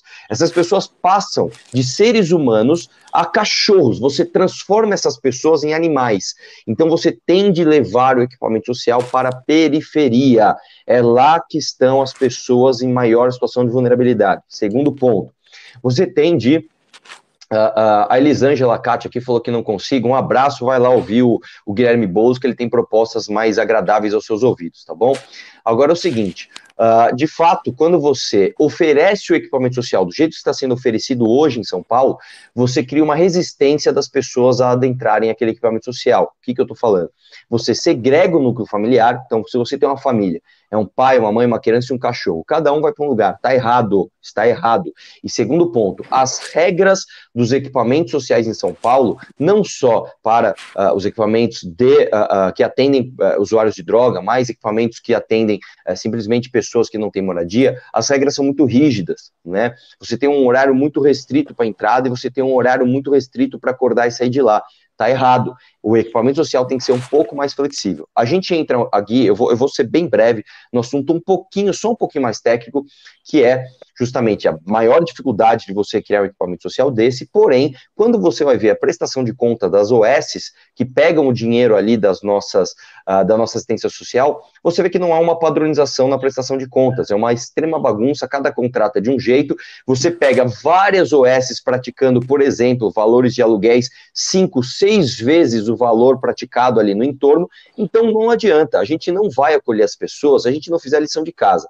O que, que é a lição de casa? Descentralizar equipamento social, oferecer equipamento social completo e fazer uma prestação de contas padronizada de todas as OSs de assistência social. Aí sim, aí sim, nós vamos estar começando a falar sério em relação à acolhida de pessoas em situação de vulnerabilidade. Assim, Mas é, o, o, se eu entendi, você acha que o, o, ideal seria uma Cracolândia por bairro, né? Se você quer descentralizar. Porque é isso Muito que vai pelo contrário.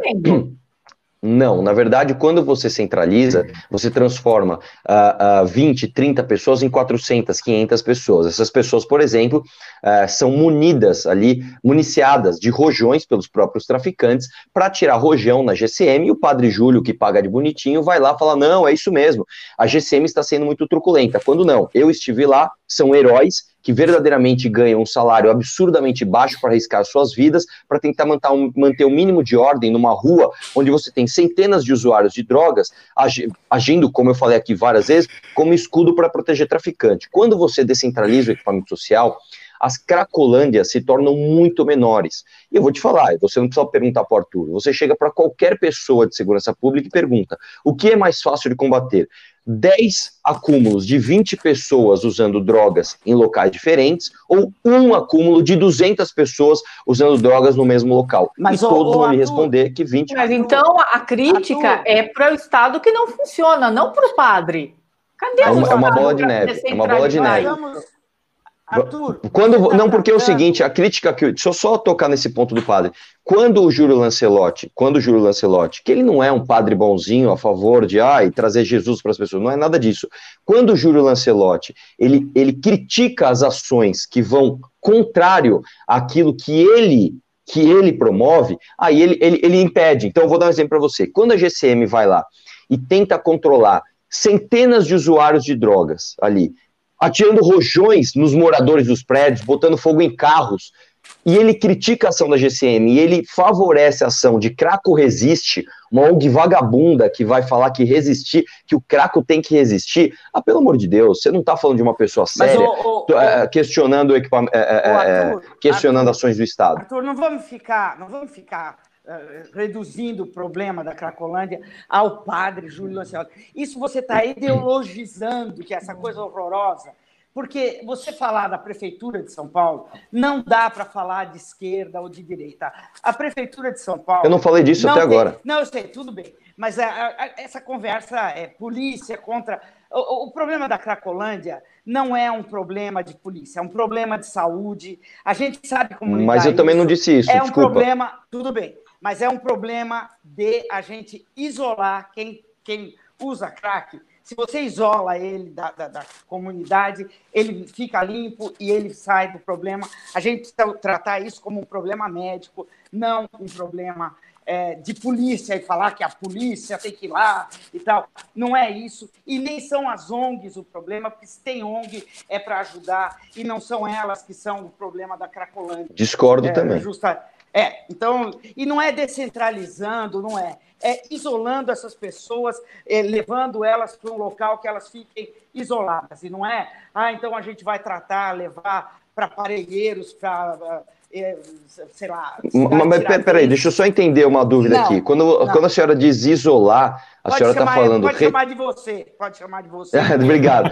Quando você diz isolar, você está falando pegar essa pessoa e fazer o que com ela? Sumir com pegar ela daqui? Pegar essa pessoa. Não, senhor, pegar essa pessoa e pôr ela num ambulatório como já estamos tentando, a, a, a, saúde pública séria, que lida com dependência, e eu sou dependente de álcool e sei muito bem disso, estou limpa há 13 anos, você tem que pôr no ambulatório, tratar ela como dependente, tratar ela uh, como uma pessoa que pode viver inserida na sociedade, porém tem que ser, tem que ser tirada da sociedade enquanto ela está tendo a crise, e ela tem que ser contida, porque senão ela não vai se curar. Se ela tem que ficar, se ela tiver que ficar ali vendo a droga, vendo o negócio uh, e, e no meio da comunidade, ela tem que ser retirada, internada e daí ela pode compulsoriamente. Dela. Mas é claro, é óbvio. Então posso te falar uma coisa? Nós dois concordamos, nós dois concordamos, concordamos, nós dois concordamos em internação compulsória. A organização, a organização Mundial de Saúde concorda. Não somos nós. Então eu, eu concordo também. Usar parâmetros, parâmetros que são usados aí, no mundo inteiro. Só um segundinho, não, é, não Sabe é bem que... assim, hein? Não, eu, redução eu de danos, redução de eu, danos.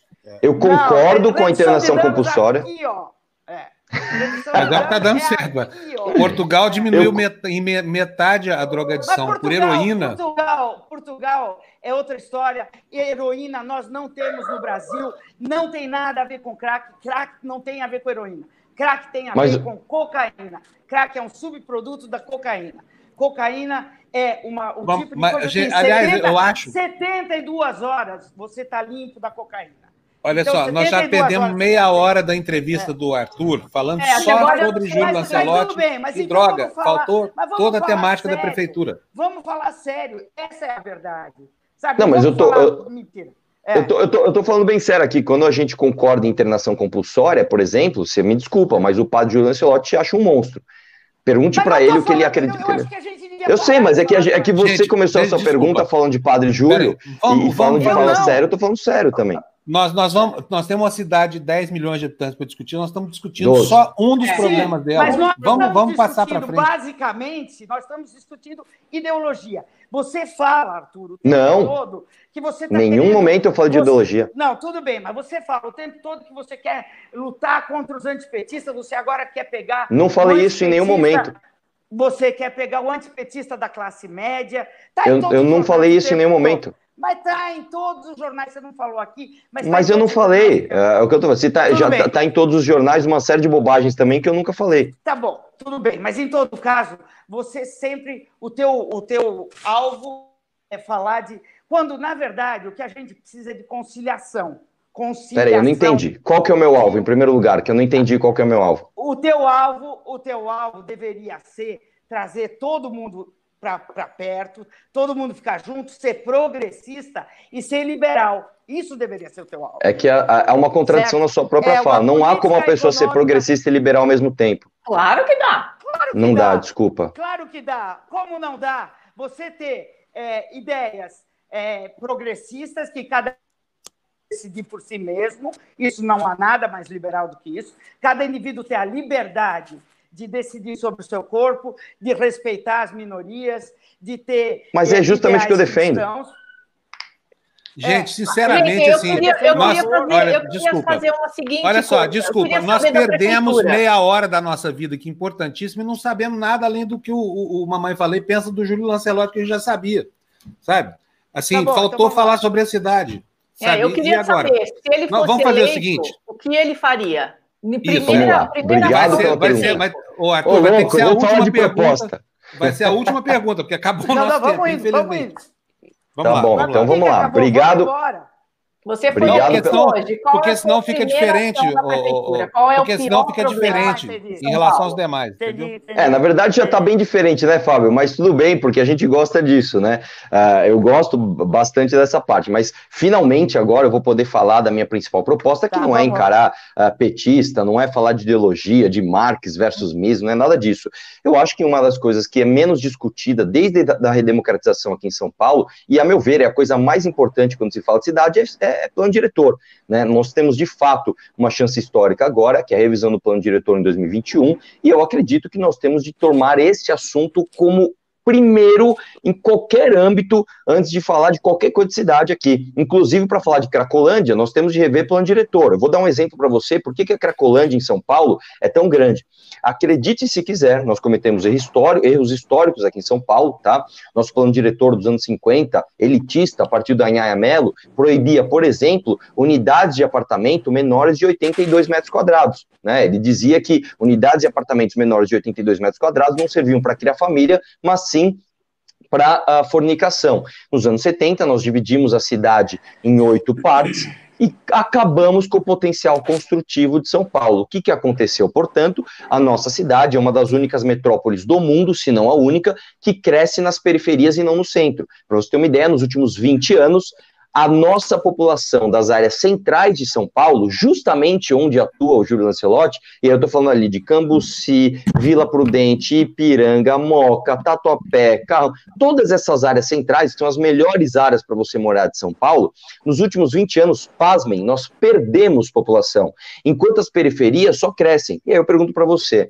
se a prefeitura não consegue sequer levar estrutura física né, de saneamento básico para as áreas periféricas de São Paulo, Paulo, vai conseguir levar estrutura social, vai conseguir levar saúde, segurança, educação, cultura? Não vai. Portanto, qualquer discussão que nós tivermos aqui sobre Cracolândia, educação, saúde, são discussões marginais se não discutirmos plano diretor ponto final, tá? Então, assim, a minha primeira proposta, número um, é número zero, chegou lá, qual é a primeira coisa que vai ser feita? Revisão do plano diretor. Nós precisamos de um plano diretor mais liberal e não mais progressista, mais liberal, que de fato permita ali o potencial construtivo dos terrenos serem, serem explorados, para que a gente tenha mais acessibilidade de moradia nas áreas centrais e mais empregos nas regiões periféricas. Aí sim nós estamos fazendo, falando de inclusão social. Aí sim nós estamos falando de acabar com todo o resto. E isso inclui uh, os fiscais uh, que fazem os alvarás isso também, no primeiro momento, você já logo vai falar. São Paulo é, é São, é, é comandada por máfias. Tem nada a ver com esquerda nem com direita. São as máfias que. Então, Sim. os fiscais que estão dando alvará para todo mundo construir em tudo quanto é lugar, porque São Paulo hoje em dia é um canteiro de obras, é, que ao que contrário, ao contrário, desculpa, desculpa, eu, eu preciso te corrigir aqui. Você está muito viciado nesse negócio de direita e esquerda. Ao contrário, São Paulo não é um canteiro de obras. É eu, o que precisa não ser. Não é o MBL, precis... não é o seu partido. Não, o MBL não é nem partido. Ah, escuta só. Não, sei, São não Paulo. É, não é a sua filosofia, sou eu. Não, a minha filosofia é justamente muito pragmática. Eu quero o contrário do que a senhora Sim. acabou de dizer. Eu quero transformar São Paulo numa canteira de obras. É isso. São Paulo precisa ser uma canteira de obras. É justamente o contrário. Em vez da gente fazer justamente o que a gente faz, que é espalhar as pessoas para a periferia, para que lá na periferia o PCC chegue para essa demanda habitacional, os imigrantes nordestinos, os imigrantes italianos, os imigrantes de outros lugares do estado e até do mundo, fala: vem cá, meu irmão, você não consegue uma moradia na, na região central? Então vem cá que eu vou alugar um barraquinho para você aqui em Engenheiro Marcilac. Eu vou arrumar um barraquinho para você dentro de um cemitério público. Tá, vai visitar ali o cemitério ali da Vila Nova Cachoeirinha para você ver o que tem lá dentro. É pessoa morando justamente sob o domínio do PCC, Guilherme Bolos lá invadindo casa para colocar gente, porque São Paulo não é uma canteira de obras. Tá? Agora sim, o que, que nós precisamos?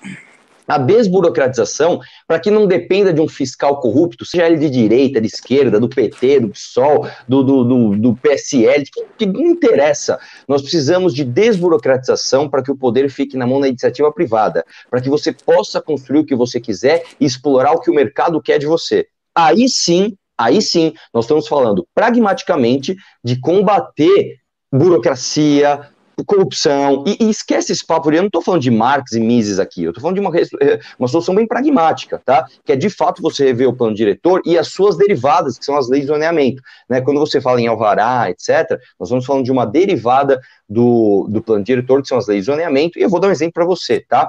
Uma das políticas ideológicas da Marta, por exemplo, foi criar as ex. As ex acabou com São Paulo elas acabaram com São Paulo. Quando você cria uma zona especial de interesse social e impede que se torne um canteiro de obras, gerando emprego, renda, oportunidade, aí sim você dá para um burocrata com uma caneta na mão o poder de decidir quem é que vai fazer o que ali. Aí você promove a corrupção.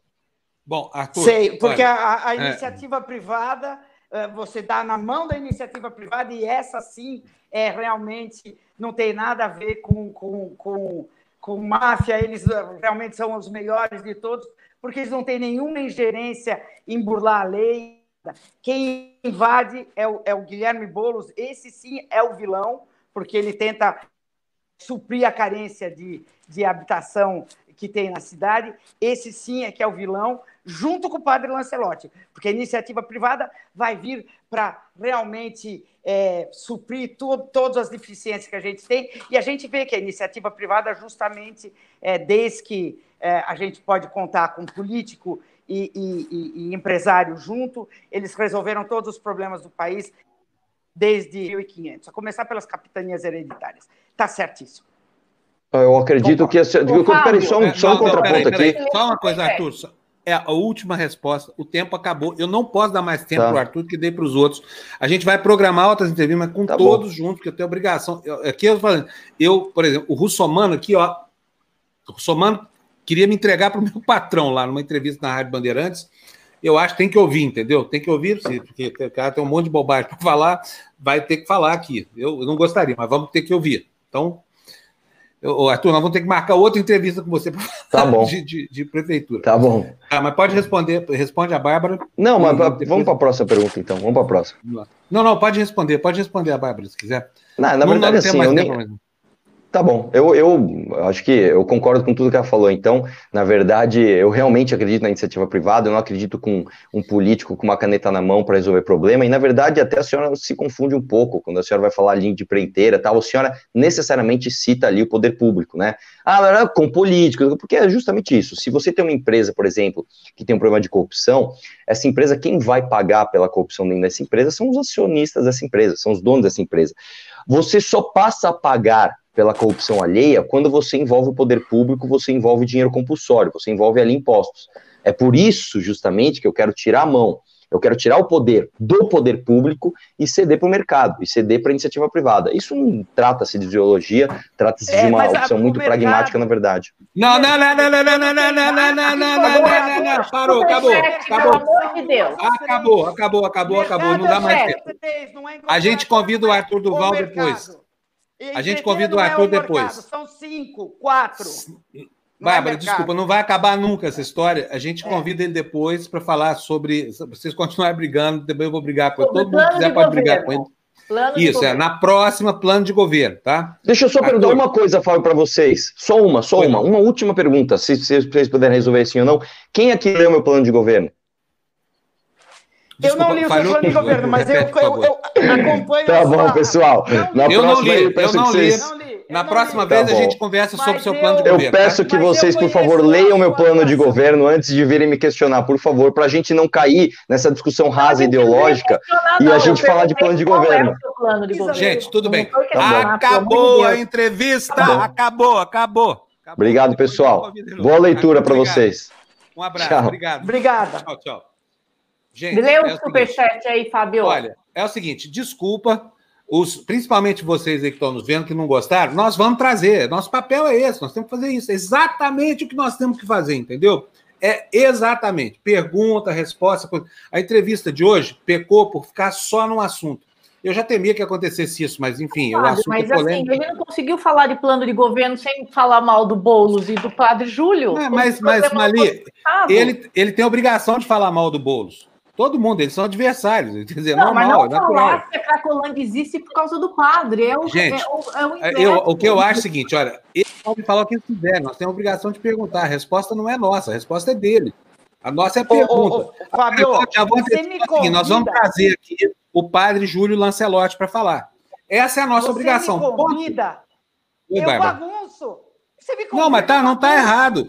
Eu não estou reclamando, é só que nós não tivemos a competência de, faz, de fazer uma entrevista útil para quem assiste. Ficou só na briga ideológica, entendeu? Não sabemos o que, que o Arthur vai fazer na prefeitura. Ele tem razão. Quando fala, vocês não leram meu plano, não lembro mesmo.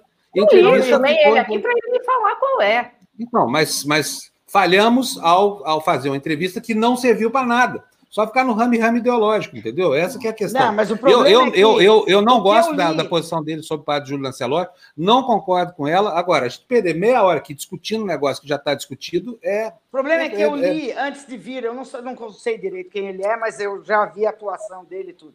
Eu li tudo não, que eu li sobre esse, esse é, candidato, é, dizia que ele vai se centrar no antipetismo, no, na, na, na, na classe média, no antipetismo do, da classe média para fazer a campanha dele. E o antipetismo da classe média, na prefeitura, isso não importa. O que importa é o que o cara tem para dizer. E aí ele começou falando de, de Cracolândia e já começou falando sobre uh, a polícia, a atuação da polícia e como que a polícia é combatida quando vai lá na Cracolândia e todo mundo contra a polícia. Isso já deu o tom da entrevista. Olha, claro, agora, o que, eu, o que eu penso é o então... seguinte: olha só, as ideias pertencem a quem as tem. Né? A gente não vai mudar a ideia dentro da cabeça da pessoa. E é bom que a população conheça as ideias, porque assim pode aprovar ou rejeitar. Sabe? É para isso que nós estamos aqui.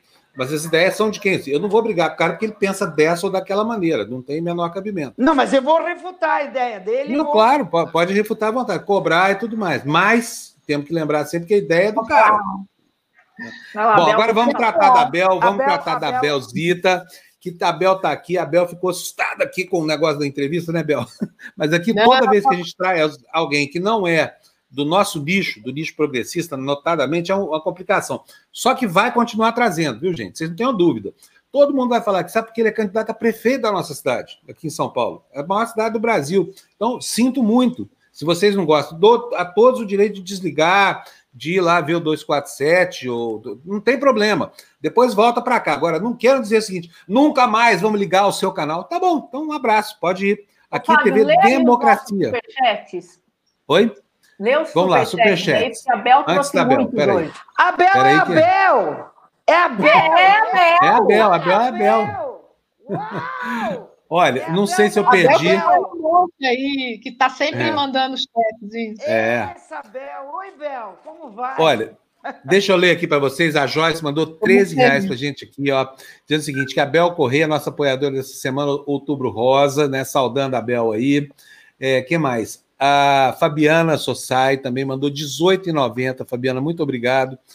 Boa, Bel Corrêa. Quem faz as leis são deputados e senadores. O pacote de crime foi totalmente desfigurado. Isso diz respeito à entrevista anterior, né? O que mais? A Joyce, lembrando mais uma vez, com dois reais do Outubro Rosa. De novo, muito obrigado, Joyce. Quem mais nós temos aí, Andréia? Só? Tá ótimo. Então agora nós vamos para o que mais importa do programa de hoje. Vamos ao César Vulcão, 20 reais. Pergunta sobre a proposta para gestão dos espaços urbanos quanto ao grafite, pichação e skate. Ficamos devendo, César. Na próxima a gente pergunta, tá? Faltou um monte de coisa. Ah. Eu tô, é difícil a gente fazer com que as nossas convicções não tomem o lugar de coisas que têm que também ser discutidas, entendeu? Uhum. Mas, mas é normal, é do jogo. Então vamos lá, Bel, conta para nós quem é a Bel, onde ela vive, o que, que ela faz, o que, que ela é formada, por que, que chegou até a TV Democracia. Acredita que minha campanha está tocando agora? Quando entrega, eu vou. vai lá atender, vai lá atender. Pode atender, você quer? Você mora sozinha? Eu vou. Agora Desligou o áudio o dela tá. Você desligou o áudio, Bel. Agora sim. Um Você vai lá atender a porta. Pode ir lá, pode ir lá atender a porta. Entendeu? eu não estou criticando vocês duas, não, tá, gente? Vocês têm todo o direito de perguntar tudo. A gente queria. Fábio, mas você mesmo viu que ele tergiversava e enfiava o Padre Júlio, aliás, uma coisa mas canalha o nosso papel... de falar de, de, de, uma denúncia que ele não sabe se é verdade, que ele ainda não mostrou então, para ninguém, e vir falar aqui. Para isso, nós vamos eu, convidar eu... o Padre Júlio. Vamos chamar aí, o Padre Júlio. Vou só confessar Vou só confessar uma coisinha aqui. É uma técnica que eu uso quando tem campanha eleitoral, que é o seguinte: eles vão esperando que o jornalista faça uma coisa. Eu já fiz isso na Folha, já baguncei entrevista, é, é, já baguncei sabatina, já. Eles vão esperando que a gente faça uma coisa. E eles são treinados, fazem media training para que aquela coisa. para aquela coisa.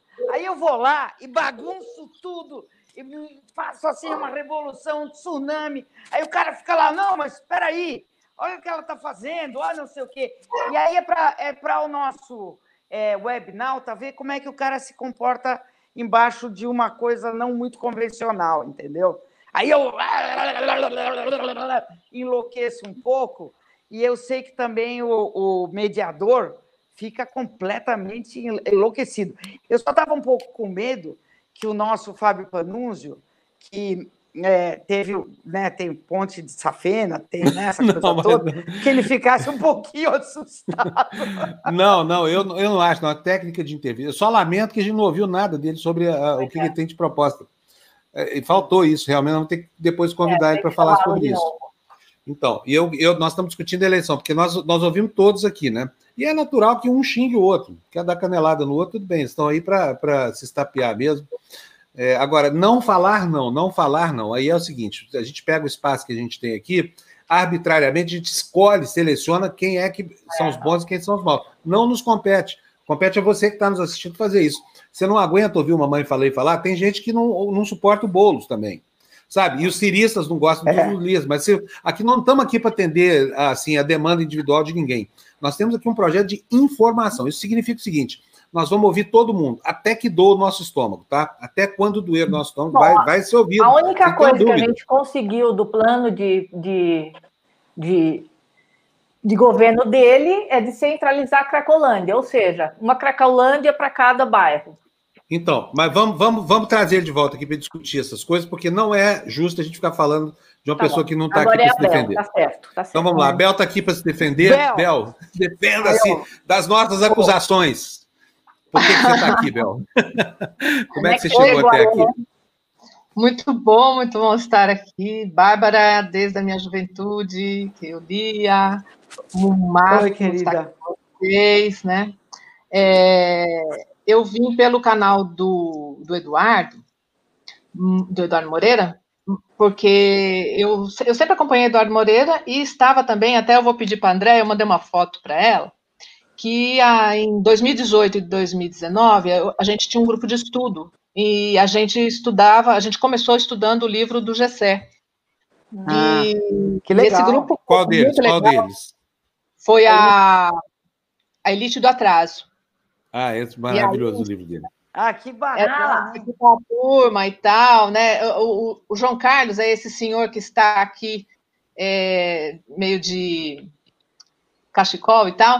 Ele é um vereador que faleceu agora esse ano. Ele ah. foi um dos primeiros vereadores do PT, que, se, que entrou em 82 na Câmara Municipal, junto com a Luiz Irundina, Tereza Lajolo, Lideide Cardoso, né? E o Cláudio Barroso, foram cinco eleitos do PT na época, né? E é, esse grupo é, foi muito interessante, a gente acompanhava o Gessé, acompanhava os, os, vídeos dele, né? Até era um programa nosso meio que toda noite, em vez de a gente assistir jornalismo, a gente pegava jornalismo pelos, pelos canais é, da, da, da, internet e assistir o GCE. E, o, e aí, um dia, o, o Eduardo chama para vir para o Furabola, Furabolha, aí cheguei no Furabolha, estava a GCF, Florestan e tal, Florestan também eu já conheço, proximidade de trabalho e tal, acho que ele não me conhece direito, mas eu, eu já estive trabalhando próxima dele, e, e aí depois do Furabolha não deu mais, né, aí comecei a participar, e aí, os, assim, os temas muito legais, os convidados muito legais, né, eu, eu estou aposentada há um ano, eu, já fez mais de ano. O ano passado foi um ano delicioso de só cinema paulista o dia inteiro para conhecer, para entrar em tudo quanto é lugar legal. E até usando muita agenda para tanta atividade que fazia no primeiro ano de aposentado. E agora, a gente presa, né? Então, estou tocando algumas coisas pessoais, assim. Muito Deixa eu te perguntar uma coisa, sempre faz, sempre faz perguntas muito boas e sempre colabora com obrigada, é, comentários obrigada. muito, muito astral, muito gentis, sempre pontuando as nossas, as nossos comentários, as nossas entrevistas. É, o tipo de, de webnauta que todo mundo sonha ter. Sonha ter. É, o legal é contribuir, né? A gente. Cada um tem um jeito, cada um tem uma forma, né? É, eu, eu sinto muita dificuldade, por exemplo, de, de de estar no grupo do WhatsApp. Eu, eu não. Eu sou meio careta naquilo, né? Sim. Mas tem que dar tudo certo lá. É muito legal. Briga, briga, briga, se abraça, se abraça, se abraça, volta, vai, dá risada, tem música, tem tudo. É um povo muito legal. E agora a gente ousou um pouco, né? Agora em outubro, quando a Janaína é, coordenando, né? Falou, vamos fazer um outubro rosa, nós conversando, assim, ah, vamos, vamos, vamos, vamos, coisa assim, super de última hora e só mulheres em outubro aqui no canal, né? Olha, e... somaram conta lá, viu, gente? Olha, eu, eu, vocês não tem nada contra mim, não, né, nesse outubro rosa aqui. Não, eu posso continuar aqui, né? né?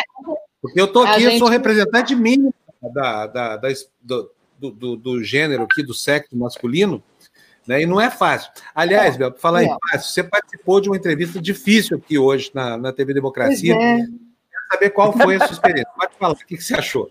É sempre difícil trazer alguém de direita. Você queria aqui, matar viu? eu e a Bárbara? Não. Não, então, eu tinha até umas perguntas para a mamãe, porque eu falei, nossa, não dá, né? Eu, não, eu não, não, bato com esse cara, eu sou uma apoiadora do Padre Júlio, eu. Ih, aí dançou, né? Mas eu tinha perguntas para ele. O Pedro Serrano, eu, eu, fui meio que pega de surpresa, assim, eu falei, putz, mas como eu também conheço ele, Aí tentei fazer o meu melhor, assim. Foi é ótimo. legal, ele gostou bastante, ele é um professor, né? Ô, ô Bel, Sim, qual é, que é a sua formação acadêmica? Eu sou formada em publicidade, né? O meu marido é jornalista.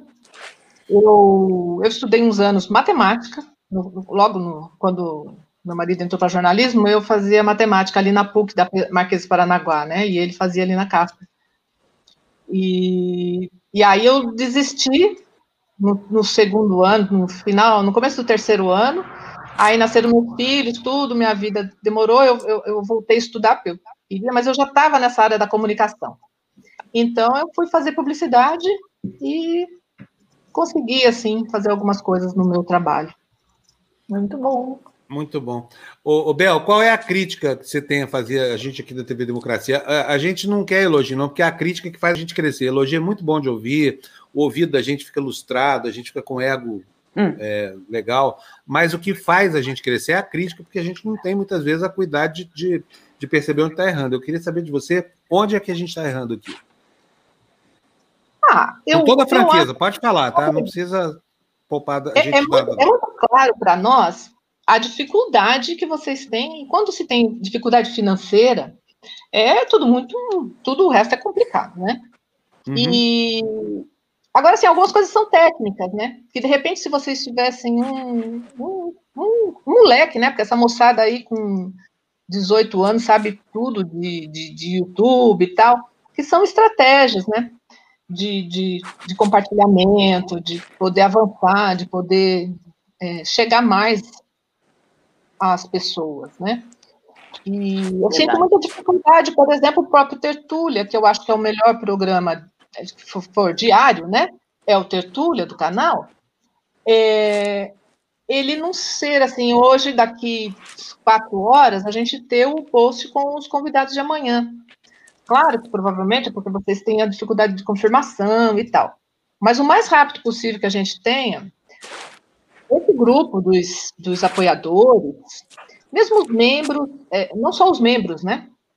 Mas os apoiadores, eles vão falar, olha, vai estar tá lá o, a, a Fatorelli que ela é bambambam, bam, bam, e aí a pessoa vem por causa daquilo. Aí ele divulga por causa do outro convidado, Pedro Serrano, vem por conta de que está aqui o, o, né, a, o candidato tal. Então, é uma forma de tentar trazer público para mais rapidamente ter mais é, colaboradores, né?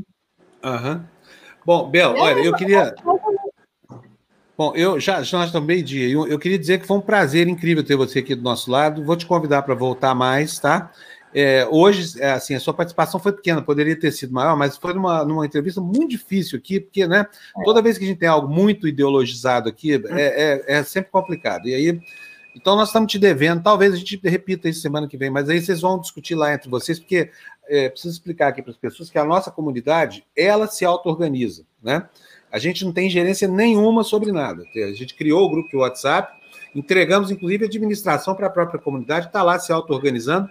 E quem decide quem vai falar o quê, que dia, quem escala o, o comentarista da semana, é a própria comunidade. Então, hoje eu sei que você ficou no prejuízo, vou te convidar, vou sugerir à comunidade, que é mera sugestão, que reavalie isso e que você possa voltar para cá para que a gente possa aproveitar mais de você, porque eu tenho certeza que você tem muito mais para dar para a gente do que conseguiu dar hoje, né, Bel?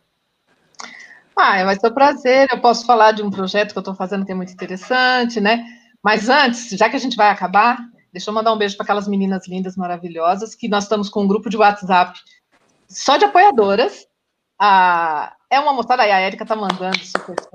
Érica! Ô, Érica! Érica! A Érica...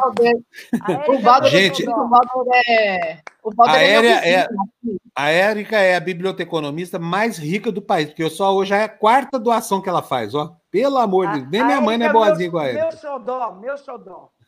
E aí, a Érica, ela é rica de coração, né? Ela é uma pessoa que, sim, a gente está pedindo para que ela venha participar, ela não está querendo vir, mas, ela, então, ela é tímida. Vamos fazer uma campanha.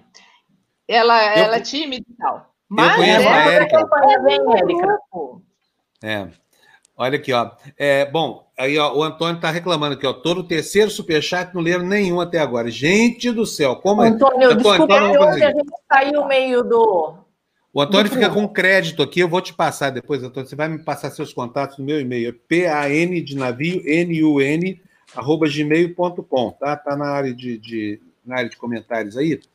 Manda para mim aqui seus contatos, porque você fica com crédito aqui, tá bom? Desculpa aqui, é, é difícil às vezes comentar superchat, botar no. Então, olha, Bel, um beijo para você. Obrigada. Tá? Beijo, Obrigado. Obrigada, Bel. Pode voltar semana que vem lá. Eu sugiro a comunidade se organize lá, mas se não for semana que vem, o dia que vocês quiserem, nós estamos te devendo isso. Você está em ah, crédito tá aqui, tá bom? Me põe um dia para falar um oi para o Gessé e para o Eduardo Moreira, lá no Fura Bola. Aí eu só falo um oi e tá, eu não fico lá. Você quer. Tá bom, negócio fechado. Assim a gente, a gente paga essa dívida. Quinta-feira agora. Deixa comigo que eu vou. Eu, sabe que o editor é o Florestan, né? Eu tô dando bom dia com o chapéu do Florestan aqui, ó. Uhum. Mas o Florestan é jóia, eu, eu me viro com ele, tá? Não é não? É jóia. É sim. Olha, e eu tô com umas ideias na cabeça, gente. Vocês vão ver, se eu puder apresentar. Acho que a Mali vai me matar. Mas, em todo caso, vale a pena morrer por uma boa ideia. Bel, um beijão para você. É gostoso. Quando, quando a, a Mali quer matar a gente, a gente até sente bem. É, uma morte suave, né? É uma morte gostosa. Eu, eu falo, Bel. bonitinho. Tá Pode falar, Bel. Não, queria falar vai, A gente tá vai bom, vendo então. uma forma de participação, tá bom? Beijo tá bom. Um beijão para você, Bel. Pessoal da comunidade, olha, lamento. Lamento lá, os que esperam da gente aqui uma atitude sensória, mas eu quero lembrar o seguinte: a Bárbara e a Mali lembram disso, porque isso foi outro dia, tá? É o seguinte: eu estava na TV Globo, cobrindo Constituinte em Brasília, 1988. O Lula era deputado constituinte, sempre chegava. O Lula era o que é o Boulos hoje, mais ou menos. Não tinha a menor chance de nada, estava lá na. ia tentar a segunda campanha. E, enfim, aí de tanto entrevistar o Lula e ele não ir ao ar, um dia ele chegou para mim e falou: Panúndio, eu não vou mais dar entrevista para você, porque não adianta, você está perdendo o meu tempo e o seu. Verdade. Por quê? Porque era fazer e ele ser vetado. Porque naquele momento da história, os veículos de comunicação eram unívocos, ou seja, o editor ou o dono decidia, o repórter era pautado e ele tinha que ir lá executar a pauta. Quando ele chegava na redação trazendo a matéria de volta, tinha um editor que também era pautado pelo chefe de, de, de, redação, e o chefe de redação ficava muito vigilante para que ninguém que desagradasse ao patrão falasse lá. Pois olha, eu vou dizer uma coisa para vocês, eu não vou repetir isso, viu? Não vou repetir, eu não vou fazer seleção de gente aqui pelo que pensa ou pela conveniência, porque isso é hediondo, é abominável, não é o nosso papel. Agora, francamente, você que está aí pensando o seguinte: vou cancelar esse cara porque ele ouve Mamãe Falei, vou cancelar isso aqui porque de vez em quando vem um Graziano. Amigo, Olha, por favor, você não está à vontade aqui, não é a sua praia. Aqui nós vamos ouvir todo mundo. Por isso que chama TV Democracia. Não é TV PT, ou TV PDT, ou TV PQP, ou nada disso, entendeu? Ah, não, não é verdade? É importante isso, sabe por quê? Porque esses espaços na internet são muito difíceis de manter. Todo mundo. Por quê? A audiência está empoderada. A pessoa contribui, colabora, essa coisa toda ela acha que a vontade dela tem que ser a única vontade do canal. Está errado, não é assim. Isso não é jornalismo. Jornalismo é o seguinte: você tem que ter a cabeça aberta e esquecer. Olha, eu sou corintiano, eu só vou ouvir corintiano agora na hora do jogo? Como assim? Sabe? Eu, eu, eu sou loiro, vou ouvir só os loiros, aí, aí a gente reproduz o fascismo que a gente tanto quer derrotar. E acaba se transformando naquilo que a gente quer exterminar. É por isso que a gente aqui faz tudo isso, tá bom? Sim, e olha, do. Agora, não quero que ninguém fique se sentindo obrigado a assistir. Não gosto do Mamãe Falei, desliga. Não gosto do bolso, desliga. Volta depois. Mas eu quero que vocês saibam que nós estamos cumprindo o nosso papel aqui e ele vai ser cumprido, independentemente de qualquer tipo de forma de pressão, coação. Pode falar, vou cancelar. Ah, vai trazer o fulano, vou cancelar. Cancela. Não tem problema nenhum. Uhum. Aqui já sabe, nem sempre você vai ver pessoas que são do seu time. Sabe por quê? Porque nós não queremos bolha aqui, nós não somos uma bolha, a gente está querendo estourar essa bolha. E olha, é difícil pra caramba, como vocês estão vendo aí, tá? E isso é em, em seu benefício, tá? Porque o mundo. Exato. É, isso é em seu benefício. a ser surpreendido, permita-se ser surpreendido. Porque você é. ser surpreendido é alargar os seus horizontes. Né? Exatamente. E olha, é muito bom saber. Não vou votar no Mamãe Falei, porque ele disse isso na TV Democracia, eu discordo disso. Não vou votar no Boulos, porque o Boulos disse isso na TV Democracia. Não vou votar. Eu só lamento o seguinte, para a gente cumprir isso, porque vocês acham que me agrada ouvir gente que eu não gosto? Também não agrada, não. Mas uma coisa é a questão pessoal. Por exemplo, eu não gosto do Russomano. Eu acho ele um escroto. Mas vamos convidar ele para ouvir. Pronto. Vamos ouvir o cara também, entendeu? Se, se eu não aguentar, eu saio daqui no dia da entrevista, mas a obrigação do canal TV Democracia é ouvir o Russomano. Infelizmente, e vai ser cumprida. Tá? Tá certo. É isso aí, gente. Meninas, vamos nessa? Vamos? Vamos, que a Andréia já estava querendo matar a gente. Bel, um beijo para você. Moderada. Super obrigado. Beijo. Oh, Tchau, Bel. Até a próxima. Hoje, Bárbara, um beijo. Muito obrigada. Às 7 horas, 19 ah, é? horas, eu estarei entrevistando o Luiz Felipe Pondé no Impacto de Gerações a respeito uh. de um assunto muito quente chamado narcisismo narcisismo nas gerações aqui, Luiz Felipe Pondé, monte de ó, petardo. É, eu dei porrada no Glauber Macário, o Glauber Macário deu jab em mim, ah, o Luiz Felipe Pondé tomou uma na orelha também. Vocês têm que assistir. Manda um, um beijão pro Pondé. Eu adoro o Pondé. Pondé é amigo meu. Tá? Então, eu também. E bom programa para vocês, também. tá?